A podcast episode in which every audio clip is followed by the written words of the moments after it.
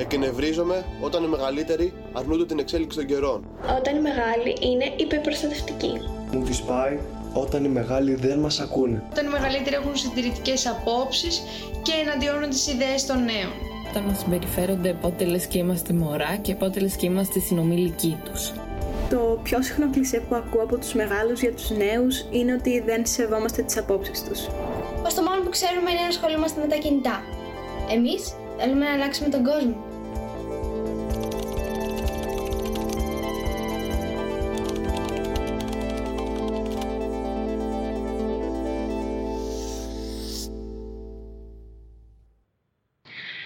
Καλησπέρα. Είναι οι διάλογοι του Ιδρύματος Σταύρος Νιάρχος, κάθε μήνα πιστή στο ραντεβού μας, με την ε, δημοσιογραφική επιμέλεια του μη κερδοσκοπικού δημοσιογραφικού οργανισμού IMED. Ανοίγουμε συζητήσεις, προσκαλούμε ομιλητές για να συνομιλήσουμε, να κάνουμε έναν πραγματικό διάλογο, να ακούσουμε, να τοποθετηθούμε, να θέσουμε τα ερωτήματά μας, αλλά όχι μόνοι μας, πάντα μαζί με τη συμμετοχή τη δική σας, μαζί με όλους και όλες που μας παρακολουθείτε και μας ε, στέλνετε. Η αλήθεια είναι όλα τα μηνύματα που θέλετε να, να θέσουμε στην κουβέντα που ανοίγουμε. Generation Z, όπως πολύ καλά γνωρίζετε, το θέμα της σημερινής μας συζήτησης, όλα όσα θέλουν οι έφηβοι να γνωρίζουμε για αυτούς, 41η διάλογη για την ακρίβεια και πρέπει να πω κάτι το οποίο νομίζω οι περισσότεροι και οι περισσότερες θα συμφωνήσετε ότι όντως έτσι είναι.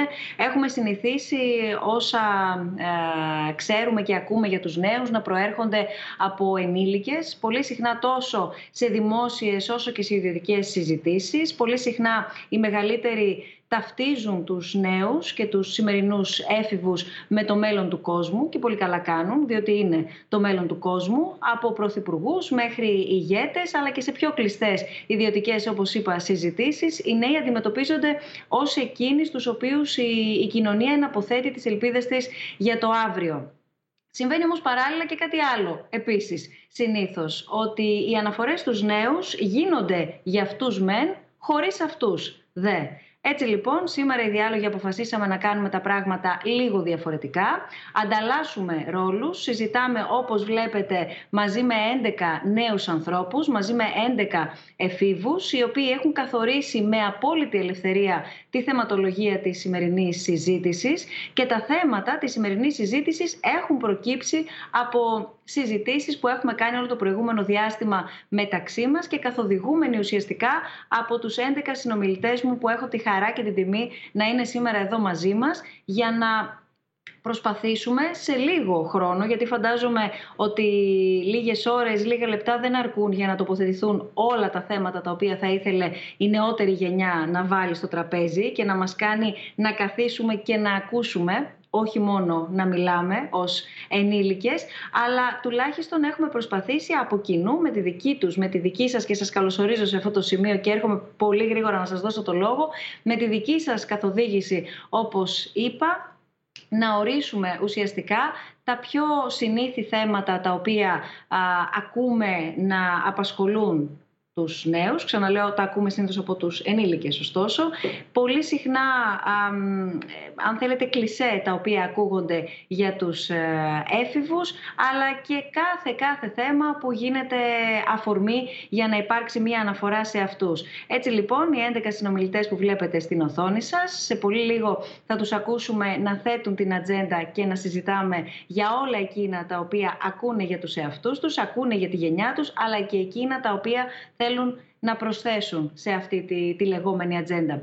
Πρέπει να πω σε αυτό το σημείο ότι ήταν πολύτιμη η βοήθεια του οργανισμού Tipping Point έτσι ώστε να έρθουμε σε επικοινωνία με όλους τους συνομιλητές. Το, το Tipping Point, και επιτρέψτε μου να πω δύο λόγια, είναι μια πολύ αξιόλογη πρωτοβουλία όπου ενώνει ουσιαστικά μαθητές, ενώνει τάξεις, ενώνει σχολεία με ολόκληρο τον κόσμο. Τους δίνει τη δυνατότητα από όπου και αν βρίσκονται, είτε από το κέντρο της πρωτεύουσας, είτε από άλλες μεγάλες πόλεις της χώρας, ακόμα και μέχρι όμως απομακρυσμένα χωριά, απομακρυσμένα νησιά, να συνδεθούν με διάφορα σημεία του κόσμου και να συνομιλήσουν με προσωπικότητες που μπορούν και έχουν τη δυνατότητα πέρα από την επιστημονική τους ειδίκευση να εμπνεύσουν και να αποτελέσουν πρότυπα για τους νέους. Έτσι λοιπόν, χάρη στην δράση του Tipping Point, απευθυνθήκαμε κι εμείς εκεί, γνωρίζοντας πολλά χρόνια τώρα το έργο τους, το οποίο όλο ένα και, και διωγγώνεται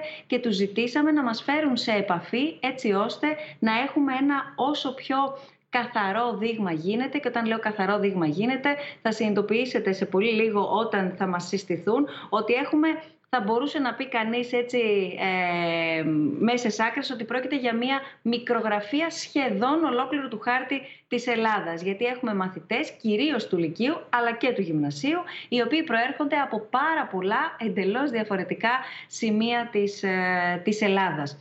Λοιπόν, βλέπουμε και το, και το site του οργανισμού, The Tipping Point. Όσοι θέλετε να ενημερωθείτε και να μάθετε περισσότερες πληροφορίες και κυρίως εκπαιδευτική αν μας παρακολουθείτε, έτσι ώστε να ε, συνδέσετε και τη δική σας τάξη ή ακόμα καλύτερα, επειδή ξέρω πολύ καλά ότι μας παρακολουθείτε έφηβοι, μας παρακολουθείτε μαθητές, να το πείτε εσείς στους δασκάλους σας, στους καθηγητές σας, αν δείτε ότι έχει ενδιαφέρον, που φαντάζομαι από όλους τους ε, παρευρισκόμενους σήμερα εδώ έχει ενδιαφέρον όλη αυτή η πρωτοβουλία και να τους παροτρύνετε να εγγραφεί και η δική σας τάξη στο πρόγραμμα του The Tipping Point. Λοιπόν, πριν ε, έρθω σε όλους και όλες εσάς, θέλω να υπενθυμίσω τους τρόπους επικοινωνίας. Τους γνωρίζετε βέβαια ήδη πολύ καλά, γιατί περιμένουμε όπως είπα και όπως πάντα τα δικά σας μηνύματα, τα δικά σας ερωτήματα, τις δικές σας τοποθετήσεις σε οποιοδήποτε κανάλι επικοινωνίας θέλετε, με όποιον τρόπο θέλετε. Μπορείτε να μας τα στείλετε βέβαια με τον παραδοσιακό τρόπο στην πλατφόρμα μας snfdialogues.org κάθετος questions αλλά και μέσω των social media μας βρίσκεται τόσο στο facebook όσο και στο instagram snfdialogues το, το account μας. Το τελευταίο μέρος της συζήτησής μας θα είναι αφιερωμένο κατά κύριο λόγο στα μηνύματα και τα ερωτήματα που θα δεχτούμε από όλους και όλες που μας παρακολουθείτε. Θέλω όμως σε αυτό το σημείο να πω και κάτι ακόμα. Συνήθως πριν από κάθε μας συζήτηση παροτρύνουμε με την αναγγελία ουσιαστικά του επόμενου θέματος προς συζήτηση να μας στείλετε ερωτήματα εάν θέλετε και τα έχετε να μας τα διατυπώσετε και να μας τα στείλετε πριν τη συζήτηση. Αυτό το οποίο έχει συμβεί στη συγκεκριμένη συζήτηση, στους 41ους διαλόγους, είναι μοναδικό. Πρέπει να σας πω ότι έχουμε δεχθεί τα περισσότερα μηνύματα από την ημέρα που προαναγγείλαμε το θέμα συζήτησης και όλους τους ομιλητές που είναι μαζί μας τους σημερινούς έφηβους, την Generation Z, τόσο στο Instagram όσο και στο Facebook και στο mail. Μας έχετε βομβαρδίσει με σχόλια, ερωτήματα, μηνύματα και μπορούμε να διακρίνουμε, γιατί προφανώς τα στοιχεία δεν τα ξέρουμε, ενώ η ηλικία, προσωπικά δεδομένα κτλ. Αλλά μπορούμε να διακρίνουμε από το πώς έχετε διατυπώσει τα, τις τοποθετήσεις σας, τα ερωτήματά σας, ότι είστε και μαθητές, είστε δηλαδή και ανήλικοι, είστε έφηβοι, αλλά είστε και γονείς και ενδεχομένως και εκπαιδευτικοί. Αυτό έχει λοιπόν ένα ακόμα μεγαλύτερο ενδιαφέρον γιατί μπαίνουμε σε αυτή τη συζήτηση ενήλικες και ανήλικοι, μεγαλύτεροι και διάφορες προηγούμενες γενιές, ας μην μπούμε σε αυτή τη, την απαρίθμηση τώρα, αλλά και η Generation Z, για να μπορέσουμε να κάνουμε και ευχόμαστε έναν πραγματικό διάλογο. Ο λόγος κατευθείαν σε εσάς λοιπόν, σας καλωσορίζω ξανά και ευχαριστώ πάρα πολύ τόσο εκ μέρους του Ιδρύματος Σταύρος Νιάρχος, όσο και του Δημοσιογραφικού Οργανισμού IMET. Σας ευχαριστούμε πρώτα απ' όλα ως διάλογοι όμως που μας τιμάτε με αυτό το διάλογο που θα πραγματοποιήσουμε σήμερα. Θέλω να πω ότι καθ' όλη τη διάρκεια των προηγούμενων εβδομάδων που είχαμε την τύχη και τη χαρά να βρισκόμαστε είτε μετά από τα μαθήματά σας, μετά τα φροντιστήριά σας όσοι έχετε και πηγαίνετε, έχετε μαθήματα και παρακολουθείτε φροντιστήρια, είτε μετά το σχολείο και τις τηλεκπαιδεύσεις σας, αφιερώσατε χρόνο, λίγες ακόμα ώρες μέσω Zoom, μέσω Skype, μέσω όλων αυτών των πλατφορμών που έχουν μπει κανονικά και έχουν καθιερωθεί στη ζωή μας, προκειμένου να δουλέψετε, προκειμένου να αφιερωθείτε και να αφοσιωθείτε στη σημερινή θεματολογία και σε όλο αυτό που έχουμε έρθει σήμερα εδώ μαζί να συζητήσουμε. Σας ευχαριστώ λοιπόν πολύ θερμά και θέλω να ξεκινήσουμε να σας γνωρίσουμε πρώτα απ' όλα και να σας γνωρίσει όλος ο κόσμος που μας παρακολουθεί, να μας συστηθείτε, να μας πείτε τα ονόματά σας, να μας πείτε αν θέλετε την ηλικία σας, την τάξη που πηγαίνετε, να μας πείτε σίγουρα πού σας βρίσκουμε, σε ποιο σημείο της Ελλάδας, σε ποιο σημείο της Αθήνας, από τις συμμετοχές που έχουμε από την Αθήνα και θα ήθελα από τον κάθε ένα και την κάθε μία από εσάς να μας δώσετε ένα χαρακτηριστικό, είναι και ένα από τα ερωτήματα που έχουμε δεχθεί, τι πιστεύετε ότι χαρακτηρίζει κατά κύριο λόγο τη γενιά σας, τη Generation Z; Θα ξεκινήσω έτσι όπως βλέπω τα παράθυρα τώρα σε τυχαία διάταξη μπροστά μου από τη σύνδεση που και εγώ έχω μαζί σας, με πρώτη την Ελπίδα. Καλησπέρα, ονομάζομαι Ελπίδα Μπέση, είμαι 15 χρονών, βγαίνω στην πρώτη ηλικίου και είμαι από την Καλυθέα. Ε, χαρακτηριστικό της γενιάς μας κυριότερο νομίζω ότι είναι ο καταναλωτισμός. Και το ερώτημα το βλέπουμε εντωμεταξύ που έχει έρθει η Ελπίδα. Ποια χαρακτηριστικά θεωρείτε ότι έχουν τα ενήλικα μέλη της γενιάς Z ως καταναλωτές; Η γενιά Z να πούμε ότι είστε εσείς που είστε οι έφηβοι, όσοι έχουν προλάβει να ενηλικιωθούν και να κλείσουν και να μπουν στο 18ο έτος της ηλικίας τους, αλλά εφόσον το έθεσες ότι είναι ο καταναλωτισμός, εξήγησέ το μας πολύ σύντομα, αλλά λίγο καλύτερα. Οκ. Ε, θα μπορούσα να απαντήσω και την ερώτηση δηλαδή έτσι. Ε, εντάξει, μέσα από τα πρότυπα που προβάλλονται και από τα social media και γενικά από το διαδίκτυο, ε, νομίζω ότι είναι λογικό η γενιά μας να χαρακτηρίζεται από τον, από τον καταναλωτισμό. Δηλαδή, ε, τόσες διαφημίσεις, τόσα ερεθίσματα από τους influencers, ε, νομίζω ότι επηρεάζουν όχι μόνο τα ενήλικα μέλη της γενιάς μας, γενικά ολόκληρη τη γενιά και τους ενήλικες κιόλας, θα έλεγα. Ευχαριστούμε πολύ. Ελένη. Καλησπέρα και από μένα. Είμαι η Ελένη Μίχα, είμαι 17 χρονών. Ε, μένω στον Ασκόπηγο και είμαι Δευτέρα Λυκείου. Ε, κάτι που χαρακτηρίζει τη γενιά μας θεωρώ πως είναι η τεχνολογία, διότι μαζί με τη τεχνολογία εξελιζόμαστε και εμείς μαζί της. Ε, αυτό. Και είναι και ένα από τα κεντρικά θέματα τα οποία θα συζητήσουμε. Η τεχνολογία και η ναι, σχέση που έχετε μαζί της. Σταυρούλα, καλησπέρα. Καλώς ήρθες. Καλησπέρα και από μένα. Ε, ονομάζομαι Σταυρούλα Μαρία Στενού. Ε, πάω πρώτη ηλικίου, φοιτώ στο Γενικό Λύκειο Μούδρου και κατάγομαι από τη Λίμνο. Ε, εγώ θα χαρακτήριζα τη Generation Z με προσαρμοστικότητα, διότι όπως είπε και η Ελένη, η τεχνολογία αλλά και οι τωρινές συνθήκες μας έχουν αναγκάσει να προσαρμοστούμε με το τι συμβαίνει γύρω μας και αυτό πιστεύω το κάνουμε καλύτερα από όλα. Χασάν, καλησπέρα. Ευχαριστούμε πολύ Σταυρούλα. Καλησπέρα. Ονομάζομαι Μολάογλου Χασάν. Είμαι από τη Ξάνθη. Είμαι Δευτέρα Λυκείου. Ε, χαρακτηρισμός της γενιάς μας πιστεύω είναι το ίντερνετ, διότι όλα τα πράγματα πια τα κάνουμε μέσω ίντερνετ, ακόμα και την εκπαίδευση. Ευχαριστούμε πολύ. Ιωάννα. Γεια σας, ονομάζομαι Ιωάννα Πεολίδου, είμαι 15 χρονών, φοιτώ στην τρίτη τάξη του γυμνασίου και ζω στο Μαρούσι της Αττικής. Ε, αυτό που χαρακτηρίζει, πιστεύω, την Generation Z είναι ότι οι περισσότεροι ε, είμαστε κινητοποιημένοι και ενημερωμένοι σχετικά με το τι συμβαίνει στον κόσμο αυτή τη στιγμή. Ευχαριστούμε πάρα πολύ, Ιωάννα. Αναστασία. Ε, καλησπέρα σας. Ονομάζομαι Αναστασία Καμπουρίδη. Ε, είμαι μαθήτρια της πρώτης ηλικίου στο Γενικό Λύκειο Σπάτων. Και εγώ πιστεύω πως τη γενιά μας τη χαρακτηρίζει ότι όλοι περιμένουν από αυτήν να φέρει την αλλαγή στον κόσμο και δικαίως γιατί πιστεύω πως θα το κάνουμε. Και ναι. Και καλά θα κάνετε. Μέρη, καλησπέρα. Καλησπέρα σας. το όνομά μου είναι Μέρη Αυγερινάκου. Είμαι 16 χρονών. Φοιτώ στο Γενικό Λύκειο Αμφικλίας Θεότητος. Μένω στην Αμφίκλια, ένα χωριό της Στερεάς Ελλάδας κοντά στη Λαμία.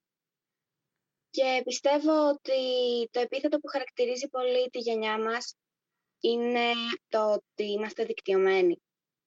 Από αυτό εννοώ ότι τα πάντα γίνονται μέσα του διαδικτύου, ε, αγορές, ε, η εκπαίδευση πλέον, ε, οπότε η επαφή με φίλους από τα social media, οπότε Ευχαριστούμε πολύ. Ευαγγελία. Καλησπέρα και από μένα. Ονομάζομαι Ευαγγελία Ηλιόγλου. Μένω στην, Κα... στην Καλυθέα Αττικής ε, και φοιτώ στην πρώτη τάξη του Λυκείου. Ε, εγώ πιστεύω πως η γενιά μας θα χαρακτηριζόταν από δημιουργικότητα γιατί πλέον ε, υπάρχουν πολλοί τομείς ε, που μπορούμε να δημιουργήσουμε, να προσφέρουμε τις ικανότητές μας ε, και θεωρώ ότι είναι μια, ένα βασικό προνόμιο. Ευχαριστούμε πολύ. Ευχαριστούμε, Ευαγγελία. Σελβίνα; Γεια σας και από μένα. Είμαι η Σελβίνα Ημεράη. Ε, ζω στη Βάρδα Ηλίας, ένα μεγάλο χωριό στην Πελοπόννησο. Και ένα χαρακτηριστικό που χαρακτηρίζει τη γενιά μας, πιστεύω πως είναι η προσαρμοστικότητα που είπαν και τα κορίτσια, γιατί πλέον ξαφνικά μας ε, αναθέσανε έναν ρόλο που έπρεπε να προσαρμοστούμε, θέλουμε, δεν θέλουμε και το κάναμε με μεγάλη επιτυχία, όπως ε, η τηλεκπαίδευση. Και μπράβο σας γι' αυτό. Και αυτό θα το συζητήσουμε βεβαίως. Γιώργος. Γιώργο, καλησπέρα. Καλησπέρα και από μένα. Είμαι ο Γιώργος Ογκρέστας. Είμαι 16 χρονών. Ε, είμαι από την Ελεούσα Ιωαννίνων, μία κομμόπολη λίγο πιο έξω από τα Γιάννενα και πάω στην πρώτη ηλικίου. Αυτό που χαρακτηρίζει τη γενιά μας πιστεύω είναι το ίντερνετ γιατί νομίζω ότι είμαστε η γενιά που χρησιμοποιούμε πιο πολύ το ίντερνετ. Η γενιά που χρησιμοποιεί περισσότερο το ίντερνετ. Ευχαριστούμε πολύ Γιώργο και ο Στέλιος. Καλησπέρα και από μένα. Ονομάζομαι Στέλιος Βοσκάκης. Κατάγομαι από το Ρέθινο της Κρήτης. Ε, θέλω να ευχαριστήσω πολύ τους διαλόγους που δίνουν τη δυνατότητα στους μαθητές να μιλήσουν και να εκφράσουν πραγματικά τις απόψεις τους. Ε, με αυτό που χαρακτηρίζει τη γενιά μας θεωρώ ότι είναι η πανδημία και όλες οι επιρροές που έχει ασκήσει στην καθημερινότητά μας αλλά και στο σχολείο. Ευχαριστώ.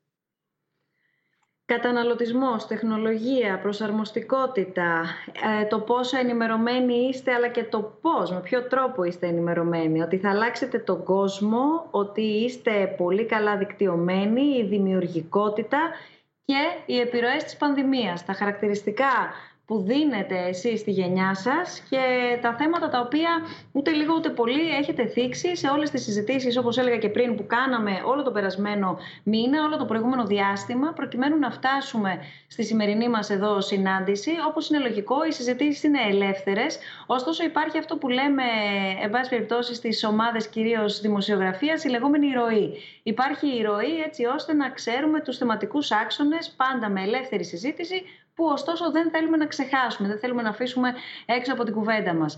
Το διαφορετικό λοιπόν που ακολουθήσαμε σε αυτή την ε, περίπτωση είναι να μην προκύψει από κοινού τόσο όσο τις προηγούμενες φορές, αλλά να προκύψει αποκλειστικά και μόνο η θεματολογία, η ροή και τα όλα εκείνα ζητήματα τα οποία πρέπει να θίξουμε από τους συνομιλητές, αμυγός και μόνο. Άρα Σήμερα εγώ θα έχω ένα ρόλο περισσότερο, αν θέλετε, διαχειριστικό και μόνο ενδεχομένως ε, σε σχέση με άλλες φορές. Ως ενήλικας οφείλω να ακούσω όσα μας είπατε, όσα περιμένουμε να μας πείτε εσείς που μας παρακολουθείτε, έτσι ώστε πραγματικά να γίνει ένας διάλογος όπου όπως λέει και ο τίτλος μας, η γενιά Z θέλει να μας πει όλα εκείνα τα οποία θα ήθελε να γνωρίζουμε για εκείνους τους οποίους πολύ συχνά αναφερόμαστε. Άρα τώρα δεν αναφερόμαστε, δεν μιλάμε σε τρίτο πρόσωπο και για την ακρίβεια μιλάτε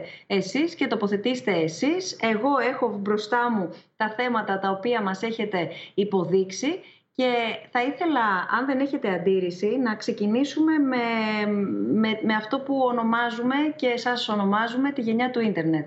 Κάτι το οποίο ήδη θίξατε ε, αρκετοί και αρκετές από εσάς. Πολλοί λένε ότι και ενήλικες εννοώ, πέρα από συνομιλική δική σας, λένε ότι είστε η γενιά του ίντερνετ και της τεχνολογίας. Το ίντερνετ ωστόσο προϋπήρχε πριν γεννηθείτε, αλλά εσείς το, το βρήκατε και κάνετε χρήση αυτού σε πολύ μεγαλύτερο βαθμό και για πολύ περισσότερους λόγους. Είτε είναι ψυχαγωγική, είτε είναι η επικοινωνία, τα social media, είτε είναι τα παιχνίδια, το video gaming, είτε είναι ακόμα και η δραστηριότητα που βλέπουμε να αναπτύσσουν με πιο επαγγελματικό, αν θέλετε, προσανατολισμό μέσα από το διαδίκτυο η σημερινή έφηβη και φυσικά το μεγάλο θέμα της τηλεκπαίδευσης, όπου πια εκεί πέρα βρίσκεται και το σχολείο σας. Εκεί πέρα βρίσκεται και τη διαδικασία της εκπαίδευσής σας. Την ίδια στιγμή, ωστόσο, μας έχετε πει στις συνομιλίες, ξαναλέω και θα αναφερθώ, επιτρέψτε μου πολλές φορές αυτές τις συνομιλίες, για να διευκρινίζω ότι όλη η σημερινή συζήτηση έχει προκύψει κατά αυτόν τον τρόπο. Μας λέγατε ότι δέχεστε κριτική από τους μεγαλύτερους, ότι είστε συνέχεια με το κινητό στο χέρι. Ότι είστε ουσιαστικά συνέχεια βυθισμένοι και σχεδόν εξαρτημένοι, θα έλεγε κανείς, έτσι σε λίγο πιο ελεύθερη απόδοση από το, από το ίντερνετ. Θέλω λοιπόν πραγματικά να σας ρωτήσω τι ισχύει. Τι λέτε εσείς αυτό; Τι απαντάτε; Ας ξεκινήσει όποιος ή όποια θέλει. Θα μου επιτρέψετε να πάρω το λόγο; Βεβαίως, Ιωάννα. αυτό που πιστεύω ότι η έφηβη είναι πολύ γνωστό ότι όλοι καταφεύγουμε στο ίντερνετ για πολλούς διαφορετικούς λόγους. Ε, είτε αυτό είναι ψυχαγωγία, είτε αυτό είναι εκπαίδευση, για οποιοδήποτε λόγο. Ε, ίσως θα το χαρακτήριζα ως ένα, έναν, ένα τρόπο να αποφύγουμε την καθημερινότητα. Ίσως νιώθουμε μία πίεση από το τι συμβαίνει και χρησιμοποιούμε το ίντερνετ για να βρούμε κάποια λύση, να αποφύγουμε το τι συμβαίνει. Ε, τώρα η εξάρτηση που αναφέρατε από, την, από, από το διαδίκτυο ίσως ε, ισχύει, αλλά θα έπρεπε να κοιτάξουμε τους λόγους που συμβαίνει αυτό ίσως δεν, δεν αντέχετε το τι συμβαίνει γύρω μας, που ψάχνουμε κάτι άλλο, κάπου να βρούμε, να λύσουμε τα προβλήματά μας. Αυτό θα έλεγα. Γιώργο; Εγώ έχω να πω ότι πλέον το κινητό είναι προέκταση του χεριού μας. Ε, προφανώς θα το χρησιμοποιήσουμε και για να μπούμε στο ίντερνετ και ε, εξάλλου, εκτός από το να παίξουμε στο κινητό ή να δούμε κάτι, ρε παιδί μου, θα κάνουμε και πολλές άλλες ε, δουλειές, θα το έλεγα, με το ίντερνετ στο κινητό. Οπότε, ναι, πιστεύω ότι είναι κάτι που έχει μπει στην καθημερινότητά μας και στα επόμενα χρόνια δεν θα αλλάξει αυτό το πράγμα και πάρα πολύ. Σταυρούλα.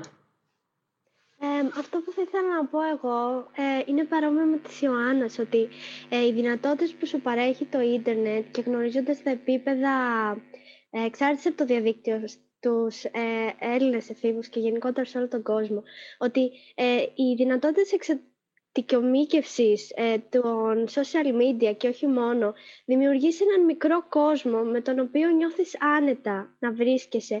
Δεν νιώθεις ότι κρίνεσαι, ε, νιώθεις τόσο ελεύθερα. Μπορείς να κάνεις τα πάντα, μπορείς να δημιουργήσεις, χωρίς αυτό να έχει μεγάλο αντίκτυπο στην πραγματική σου ζωή. Και έτσι ε, νιώθεις ε, και έχεις ικανότητες που γενικότερα έχεις αυτή την αίσθηση ότι είσαι παντοδύναμος και αυτό μπορεί να στο δώσει μόνο το διαδίκτυο. Σε ρεαλιστικό βαθμό; Ε, φυσικά όχι σε ρεαλιστικό βαθμό, γιατί όπως λένε και ε, οι αρχαίοι Έλληνες πάνε μέτρον άριστον. Πρέπει όλα, ε, να, έχουμε, να έχουμε σε όλα ένα μέτρο ε, και επίσης δεν πρέπει να υπερεκτιμούμε πράγματα και καταστάσεις, γιατί το διαδίκτυο είναι σημαντικό και σου δίνει πολλά πράγματα, αλλά μπορεί να σου πάρει και ταυτόχρονα. Στην καθημερινότητα τη δική μας, ως ενήλικες, το, το διαδίκτυο τα τελευταία χρόνια έχει κερδίσει πάρα πολύ μεγάλο έδαφος μεταξύ όλων των άλλων φυσικά δραστηριοτήτων, επαγγελματικών και ούτω καθεξής και social media, αντίστοιχα και μεγάλη, πολύ καλά ξέρετε, έχουμε social media και ούτω καθεξής. Έχει όμως ε, κερδίσει έδαφος καθώς όλο ένα και περισσότεροι επιλέγουν να ενημερώνονται από εκεί.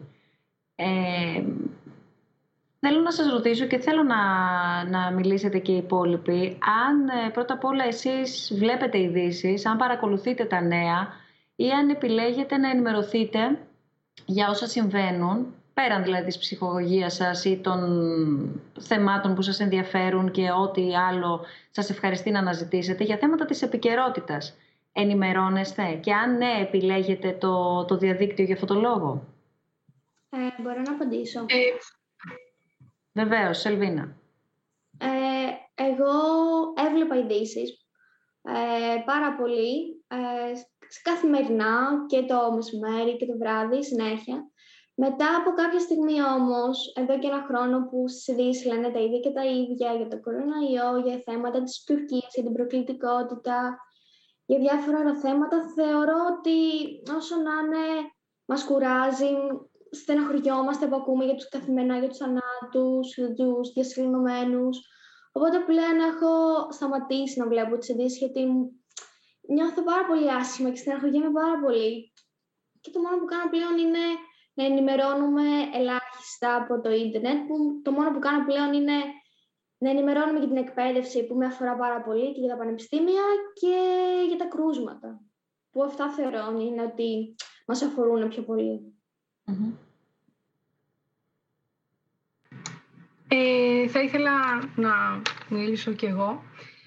Ε, εγώ προσωπικά δεν πολύ βλέπω ειδήσεις.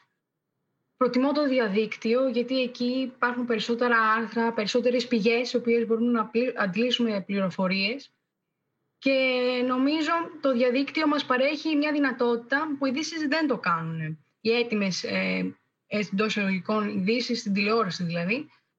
Ε, στο διαδίκτυο μπορούμε να μπούμε, να δούμε διάφορα άρθρα και έτσι να, στην ουσία να κρίνουμε ποιο είναι η πραγματικότητα, ποιο όχι, τι, αν είναι αλήθεια αυτά που λένε.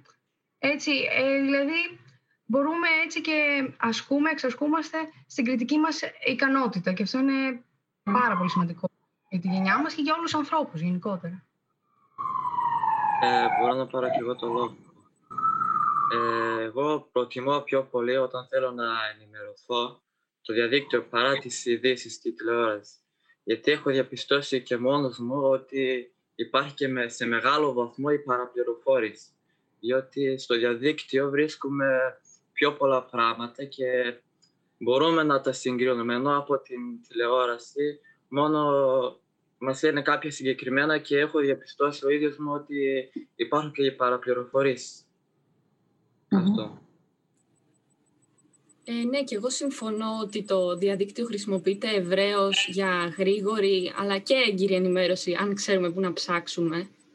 Και νομίζω προσφέρει κι άλλο ένα πλεονέκτημα ότι χάρη στο διαδίκτυο μπορούμε να επιλέγουμε ποιες ειδήσεις θα ακούσουμε. Ας πούμε, εμάς μας αφορά πιο πολύ η εκπαίδευση, τι θα γίνει με τα σχολεία, πότε θα ανοίξουμε, οι εξετάσεις, όλα αυτά. Μέσα από το διαδίκτυο δηλαδή μπορούμε ε, γρήγορα να βρούμε από έγκυρα sites ε, τις πληροφορίες που χρειαζόμαστε και να τις κοινοποιήσουμε κιόλας ε, και στις συνομιλίκους μας μέσω των social media. Ε, θα συμφωνήσω και εγώ πιστεύω πως είναι, το διαδίκτυο είναι πολύ καλύτερο στην ενημέρωση, διότι τα κανάλια που συνήθως ε, παρακολουθούμε στην τηλεόραση έχουν κάποιες πιο επηρεάζουν συνήθως τις ειδήσεις που δείχνουν στον κόσμο. Οπότε στο ίντερνετ ψάχνουμε περισσότερο, ξέρουμε ακριβώς τι συνέβη, έχουμε ιδέα τι έγινε όντως και όχι τι θέλουν να, να μας πλασάρουν τα κανάλια, που θεωρώ πως είναι πολύ Ε, θα συμφωνήσω και εγώ με αυτά που πάνε τα παιδιά. Και θα ήθελα να πω ότι συνήθως οι έφηβοι προτιμούν να αποφεύγουν να αντιμετωπίσουν την πραγματικότητα Οπότε δεν παρακολουθούν τόσο συχνά τις ειδήσεις. Ωστόσο, και βάζω και τον εαυτό μου σε αυτό, είναι πολύ ευβιοποιοί, θέλουν να μένουν ενημερωμένοι και δεν τους αρέσει να μένουν ε, ανημέρωτοι. Οπότε πιστεύω ότι τους είναι πολύ πιο εύκολο να καταφύγουν στο διαδίκτυο για να ψάξουν για θέματα που τους ενδιαφέρουν, επειδή εκεί κυριαρχεί βομβαρδισμός πληροφορίες. Υπάρχουν πάρα πολλές πηγές από τις οποίες μπορούμε να αντλήσουμε πληροφορίες σε αντίθεση, ας πούμε, με την τηλεόραση που μερικές φορές καλύπτει πολύ συγκεκριμένα θέματα και δεν υπάρχει μεγάλη ποικιλία, όπως υπάρχει στο διαδικτυο Εγώ θα συμφωνήσω με τη Σελβίνα, γιατί θεωρώ πως όντως είναι στενάχωρο να βλέπουμε τι συμβαίνει στον κόσμο με τους θανάτους και όλα τα σχετικά. Αλλά επίσης θέλω να πω πως και στο διαδίκτυο υπάρχει παραπληροφόρηση και όλα αυτά τα άκτρα δεν είναι έγκυρα. Οπότε πρέπει μόνοι μας να βρούμε ποιο ισχύει και ποιο δεν ισχύει.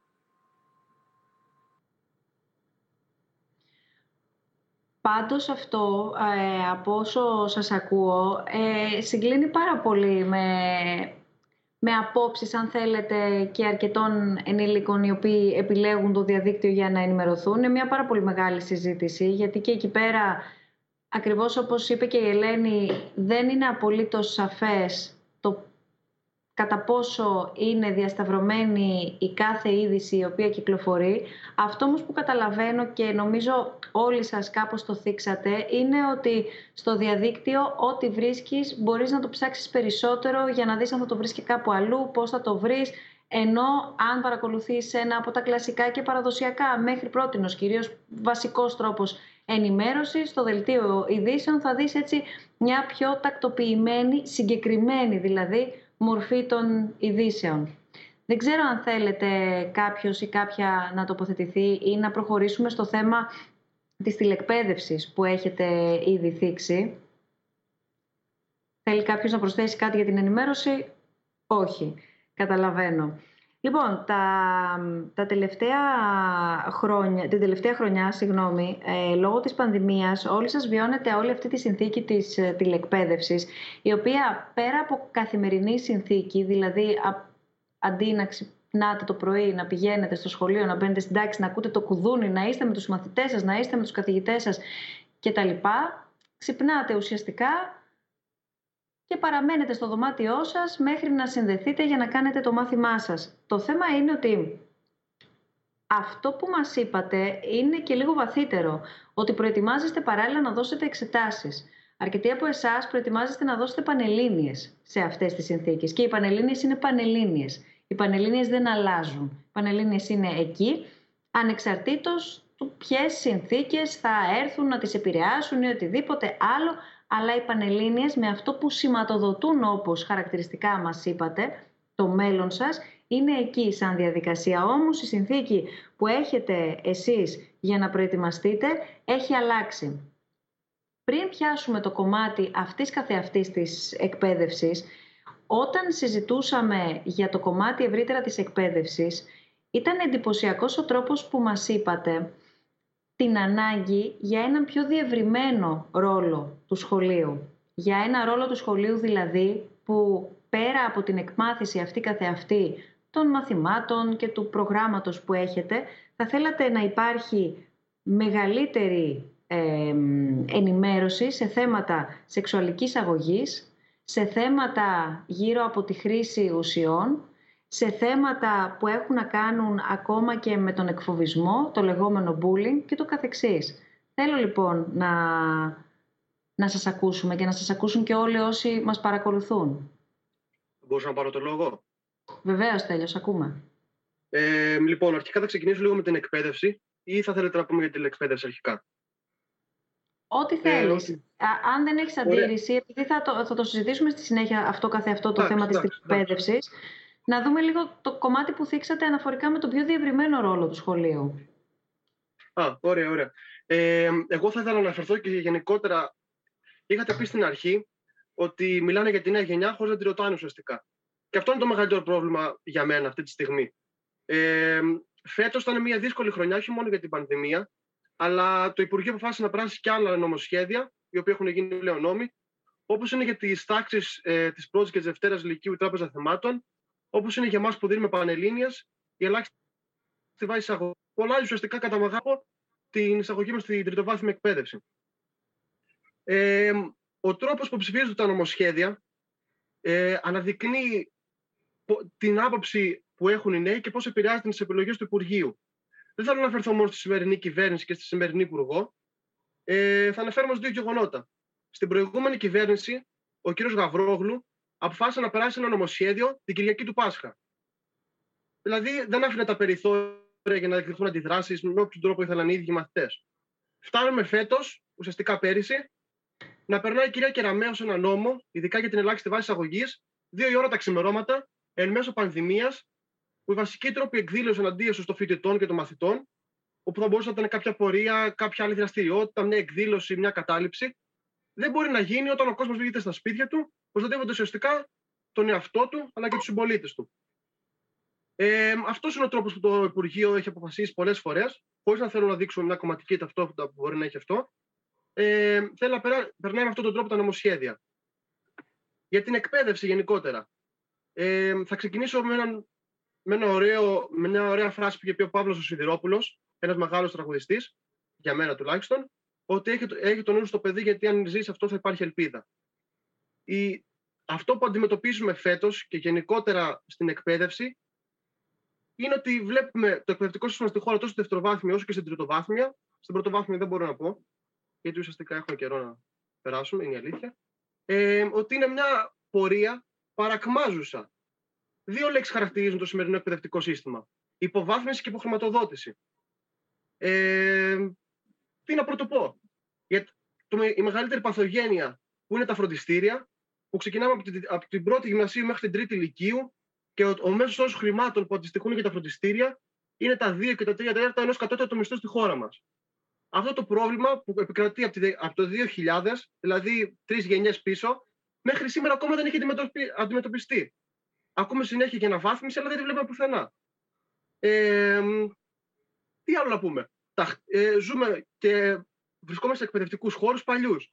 Στα εργαστήρια, για τα βιβλία, για τους καθηγητές. Τι να πρωτοπούμε και γι' αυτό. Δεν ξέρω τώρα ε, ειδικότερα τι άλλο θα μπορούσα να πω, αλλά υπάρχει ανασφάλεια στις τάξεις των μαθητών μας, γενικότερα και για το Λύκειο και το Γυμνάσιο φυσικά, αλλά και την τριτοβάθμια εκπαίδευση. Μεγαλώνουμε σε μια κοινωνία που συνεχώς αναδεικνύει τον ρόλο των Πανελληνίων. Φτάνουμε σε ένα σημείο να βλέπουμε στην τριτοβάθμια εκπαίδευση καταστάσεις που τα μεταπτυχιακά να κοστίζουν 2 και 3 χιλιάρικα, να θέλεις να κάνεις την έρευνά σου στη χώρα, να έχεις κάποια όνειρα και ουσιαστικά να σου κόβονται τα φτερά. Και τι θέλω να πω για τα όνειρα και να κλείσω για να μην τρώω και τον χρόνο των συνομιλητών. Ότι είμαστε γενιά που έχουν δοθεί μεγάλες ελπίδες ότι θα αλλάξουμε την κοινωνία και εγώ θέλω να πιστεύω ότι θα την αλλάξουμε. Αλλά πραγματικά θέλω κάποιος από το Υπουργικό Συμβούλιο, από τους μεγαλύτερους, να μου πούνε πώς γίνεται ένα παιδί 18 χρονών, 17-16, να θέλει ουσιαστικά να αλλάξει τον κόσμο, να, να, ασχοληθεί, με την να ασχοληθεί στη χώρα και να φέρει μια πρόοδο, ας πούμε έτσι, από τον τομέα της εκπαίδευσης, όταν για να κάνεις την έρευνα και το δακτορικό σου, έχεις την πιθανότητα να πάρεις υποτροφία ένα στους 250 και η υποτροφία που θα σου δοθεί είναι 600 ευρώ ασφάλιστο, την ίδια στιγμή στη Γερμανία που οι υποτροφίες κινούνται από ένα, από ένα άτομο στα 30 και είναι 1,5 χιλιάρικα, 1,5 χιλιάρικο μαζί με την ασφάλιση. Αυτές οι καταστάσεις βιώνουμε ως μαθητές, ειδικά και φέτος για την τηλεκπαίδευση, αλλά θα ήθελα να μιλήσουν και τα άλλα παιδιά, να μην μονοπολίζουν. Ευχαριστώ. Εμείς ευχαριστούμε, Στέλλα. Ε, αν μπορούσα να πάρω το λόγο για την ε, τηλεκπαίδευση, θα ήθελα να μιλήσω. Ε, φέτος αυτό που έχει γίνει με τη τηλεκπαίδευση είναι καθαρά απογοητευτικό, εφόσον είναι μια διαδικασία που είναι εντελώς απρόσωπη. Ε, δεν υπάρχει ουσιαστική επικοινωνία μεταξύ ούτε των μαθητών μεταξύ τους, αλλά ούτε μαθητή και καθηγητή. Ε, είμαστε κλεισμένοι σε ένα δωμάτιο, κάνουμε τα πάντα του δωμάτιό μας από μια οθόνη. Γεγονός που είναι πάρα πολύ κουραστικό για τον σημερινό έφηβο, ο οποίος ουσιαστικά έχει ανάγκη να κοινωνικοποιηθεί, να βγει έξω, να γελάσει, να περάσει καλά, να ζήσει γενικώς την ηλικία αυτή. Και όσον αφορά το σχολείο, είναι, μας έχει υποβαθμίσει πολύ αυτή η διαδικασία, γιατί καταρχάς σκεφτόμαστε μόνο και μόνο την πιθανότητα να γυρίσουμε με φόβο, γιατί έχουμε βγει εντελώς από τη ρουτίνα μας και από την καθημερινότητα που είχαμε ενδεχομένως. Δηλαδή, αλλιώς το διαβάζαμε αν ήταν ανοιχτό το σχολείο και ξέραμε ότι θα γράψουμε ένα κανονικό διαγώνισμα, θα ήταν άλλο το άγχος. Και άλλο είναι πλέον με την τηλεκπαίδευση, όπου ξέρουμε ότι μπορούμε να ανοίξουμε ένα πάση στιγμή ένα βιβλίο και να αντιγράψουμε, ας πούμε, το περιεχόμενό του. Οπότε πιστεύω ότι η τηλεκπαίδευση είναι μια διαδικασία η οποία έχει υποβαθμίσει γενικότερα την εκπαίδευση στη χώρα μας και δεν πιστεύω πως ωφελεί κάπου η, όλη αυτή η διαδικασία. Και ναι, θα ήθελα προσωπικά να καταργηθεί. Αν μου επιτρέπεις, θα ήθελα να ρωτήσω το εξής. Ο Στέλιος περιέγραψε ε, και τοποθετήθηκε περιγράφοντας την κατάσταση στην οποία βρίσκεται η Ελλάδα σε σχέση, χρησιμοποίησε ένα παράδειγμα τη Γερμανία, αναφορικά και με τα μεταπτυχιακά, τα διδακτορικά, τις συνθηκες των σχολείων, των περισσότερων τουλάχιστον ή μέρος αυτών και το καθεξής. Ως προς τη διαδικασία της τηλεκπαίδευσης, αυτής καθεαυτής, ως μέτρο δηλαδή εν μέσω πανδημίας, είναι κάτι το οποίο δεν το υιοθέτησε μόνο η Ελλάδα.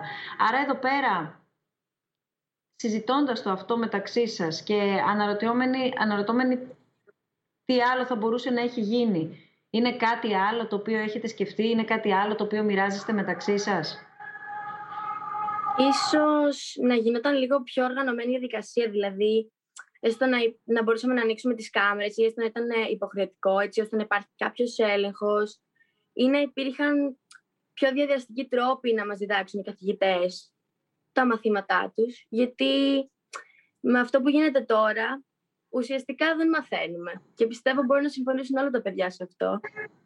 Γιατί είναι πολύ δύσκολη η κατάσταση, ιδίω στην Ελλάδα. Ε, όσο και αν θέλω να συμφωνήσω μαζί σου, Αναστασία, ε, θεωρώ πως ε, ενώ οι κάμερες θα ήταν πολύ βασικές και λογικά θα μας βοηθούσαν ε, όντως στη διαδικασία του μαθήματος, δεν ξέρω αν όλοι, όλοι οι μαθητές θα, είχαν, θα, είχαν, θα μπορούσαν να ανοίξουν κάμερες ή να έχουν ακόμα και κάμερα γενικά να μπορέσουν να κάνουν το μάθημα. Ήδη μέσα από το μάθημα ξέρουμε ότι πολλά άτομα δεν μπορούν να χρησιμοποιήσουν το μικροφωνό τους ή έχουν άλλα προβλήματα με το ίντερνετ. Και ενώ υποτίθεται ότι αυτό το πρόβλημα θα είχε εξαλειφθεί, θα είχαν βοηθήσει με διάφορα τάμπλετ, τάμπλετ δυστυχώς υπάρχει ακόμα. Οπότε δεν ξέρω κατά πόσο θα, θα μπορούσε να λειτουργήσει το σύστημα με τις κάμερες. Εγώ ε, θέλω να πω ότι θα συμφωνήσω και με το Στέλιο και με την Αναστασία αλλά και με την Ιωάννα. Αλλά αυτό που θέλω να πω εγώ είναι ότι ναι, έχουμε όλες αυτές τις δυσκολίες, ε, τις τεχνικές με την τηλεκπαίδευση, αλλά αφού δεν μπορούμε αλλιώς, γιατί δεν κάνουμε κάτι και με τα φροντιστήρια; Και, για να μην κάνουμε φροντιστήριο από το σπίτι να κάνουμε φροντιστήριο να πάμε εκεί, γιατί ίσως αυτό μας βοηθήσει και πιο μετά, όταν θα επιστρέψουμε στα σχολεία. Και γενικά πρέπει να αναβαθμιστεί, πιστεύω, το εκπαιδευτικό σύστημα στην Ελλάδα. Ε, συμφωνώ και εγώ ότι, εντάξει, η τηλεκπαίδευση λογικά θα ήταν αναπόφευκτο να μην εφαρμοστεί. Δηλαδή, εντάξει, ήταν αναγκαστικό να εφαρμοστεί τελικά. Απλά νομίζω ότι είναι αφύσικο να διαρκεί για τόσο καιρό. Δηλαδή, ίσως το πιο ιδανικό μέτρο θα ήταν απλά να οργανωθούμε καλύτερα ώστε να επιστρέψουμε με μεγαλύτερη ασφάλεια στα σχολεία επιτέλους. Δηλαδή, ε, αντί να προσπαθούμε να αναβαθμίσουμε την τηλεκπαίδευση που όλοι το ξέρουμε ότι δεν μπορεί να, να αντικαταστήσει τη διαζώση εκπαίδευση, ε, τουλάχιστον θα μπορούσαμε να έχουν περάσει δηλαδή τόσοι μήνες και δεν νομίζω ότι έχει αλλάξει κάτι αποτελεσματικά ε, όσον αφορά την επιστροφή στη διαζώση εκπαίδευση. Ίσως θα έπρεπε δηλαδή να φροντίσουμε ώστε να μειωθούν τα παιδιά σε κάθε τάξη. Ε, δηλαδή δεν νομίζω ότι είναι μοναδικό μέτρο ε, η χρήση της μάσκας που θα μας προστατεύσει από τα πάντα και τα self-tests ίσως θα έπρεπε να ληφθεί μεγαλύτερη μέρημνα για την τελική επιστροφή μας στο σχολείο. Εγώ αυτό που θέλω να πω για την τηλεκπαίδευση είναι ότι είναι μια αποτυχία. Διότι έπρεπε, πρέπει να μας προσφέρουν κάποια πράγματα, δηλαδή ένα καλύτερο σύστημα, π.χ. το WebEx, όλοι γνωρίζουμε ότι έχει πάρα πολλά προβλήματα ε, με τις κάμερες, με το μικρόφωνο και έπρεπε το Υπουργείο να οργανωθεί και να προσφέρει σε όλα τα παιδιά σε όλη την Ελλάδα από ό,τι έχουμε καταλάβει, υπάρχουν χρήματα για άλλες δραστηριότητες που λαμβάνει η χώρα. Ε, οπότε λογικά θα υπάρχουν χρήματα και για την τηλεκπαίδευση. Απλά δεν διατίθονται να δώσουν χρήματα για μας. Έτσι ώστε να είχαμε ένα καλύτερο σύστημα να μπούμε, να μας είχαν προσφέρει κάποιες συσκευές. Ε, π.χ. Ε, με το ίντερνετ είχαν πει ότι ε, με τα δεδομένα από την εταιρεία μας που χρησιμοποιούμε δεν χρεωνόμαστε, αλλά τελικά χρεωνόμαστε και δηλαδή για να μην χρεωθούμε πρέπει να ακολουθήσει μια μεγάλη διαδικασία ε, που είναι και άσκοπη κιόλας. οπότε ναι, αυτό. Και κιόλας Από όσο έμαθα και διάβασα σε ένα άρθρο, η κυρία Κεραμέως πούλησε τα προσωπικά μας στοιχεία, δηλαδή 1,1,5 εκατομμυρίων πολιτών, ε, για 2 εκατομμύρια ευρώ. Και το θεωρώ πάρα πολύ άσχημο αυτό. Δηλαδή δεν μας προσφέρουν ασφάλεια. Τι εννοείς Σελβίνα τώρα, γιατί δεν, δεν το κατάλαβα ακριβώς αυτό που είπες. Αν μπορείς να μας το εξηγήσει. Είχα διαβάσει ένα άρθρο ότι, ότι η κυρία Κεραμέως ε, πούλησε κάποια προσωπικά μας δεδομένα από την WebEx που χρησιμοποιούμε και την ενίσχυσαν με 2 εκατομμύρια ευρώ. Κατά πόσο ισχύει βέβαια δεν ξέρω, απλά διάβασα ένα άρθρο και γενικά το έχω ακούσει πάρα πολύ αυτό. Και γενικά και από την Να ομολογήσω ότι δεν το γνωρίζω, δεν μπορώ να. Όχι, η αλήθεια είναι ότι αυτό που λέει. Γιατί δεν έχουμε. Και... Ορίστε, τι είπες, Τέλειο. Όχι, όχι, ολοκληρώστε. Να πω και τη Σελβίνα ότι έχει δίκιο σε αυτό που λέει. Πρόσφατα βγήκε η ανακοίνωση και ουσιαστικά αναδείχθηκαν τα έγγραφα στην επιφάνεια. Όπου ενώ ακούγαμε από το Υπουργείο ότι, ε, ότι θα είναι δωρεάν η χρήση του WebEx από τα δεδομένα, γιατί πολλές φορές είχε τεθεί το ερώτημα πώς θα γίνεται να, να έχει κάποιος πρόσβαση στην τηλεκπαίδευση άμα δεν έχει ίντερνετ σπίτι του, ο υπουργός απάντησε ότι είναι ελεύθερο. Ακόμα και από το σταθερό μπορείς να μπεις. Το ακούσαμε και αυτό. Τέλος πάντων, ε, βγήκε πρόσφατα λοιπόν ένα μεγάλο σκάνδαλο, το οποίο δεν είναι και τόσο σκάνδαλο, γιατί πρόσφατα η Ευρωπαϊκή Ένωση ψήφισε ότι κάποιες εταιρείες έχουν το δικαίωμα να παίρνουν τα προσωπικά δεδομένα από κάποιες πλατφόρμες για εμπορικές χρήσεις ή άλλες. Οι άλλες, τι χρήση θα είναι, είναι παράξενο. Ε, οπότε θέλω να πω ότι ισχύει αυτό που λένε και ότι έχει τεθεί και ζήτημα και ακόμα, ακόμα και στη Βουλή. Τέτοια σοβαρότητα έχει το ναι, Όχι, εννοώ, εννοώ ότι δεν έχουμε ενημέρωση και δεν γνωρίζω περαιτέρω πράγματα από την πλευρά του Υπουργείου. Ναι. Έχουμε δει όλοι αυτό το οποίο έχει γραφτεί, αλλά δεν γνωρίζω αυτή τη στιγμή γιατί δεν έχουμε κάποια επικοινωνία κάνει με το Υπουργείο, έτσι ώστε να μεταφέραμε και κάποια απάντηση. Αυτό ήθελα να, να διευκρινίσω από μέρους μου. Κάποια άλλη τοποθέτηση έχουμε στο θέμα της τηλεκπαίδευσης, αλλά και στο θέμα ευρύτερα, το επαναφέρω γιατί εσείς το είχατε θίξει, του ευρύτερου ρόλου του σχολείου. Έλα, Ελένη. Εγώ θέλω να πω ότι όσο καλό και να ήταν ε, το σύστημα, ε, όλος αυτός ο καιρός μας έχει κουράσει. Δηλαδή, στην αρχή θεωρώ πως όλοι μας το αντέχαμε και σηκωνόμασταν και θέλαμε να κάτσουμε να διαβάσουμε και να κάνουμε μάθημα. Αλλά τώρα θεωρώ πως έχουμε κουραστεί όλοι και δεν πάει άλλο η κατάσταση έτσι και πρέπει να πάμε ξανά σχολείο. Δηλαδή μας έχει κουράσει πάρα πολύ να είμαστε μέσα στο δωμάτιό μας και να μιλάμε σε μια οθόνη όλη τη μέρα. Και παράλληλα να διαβάζουμε μέσω μιας οθόνης όλη μέρα.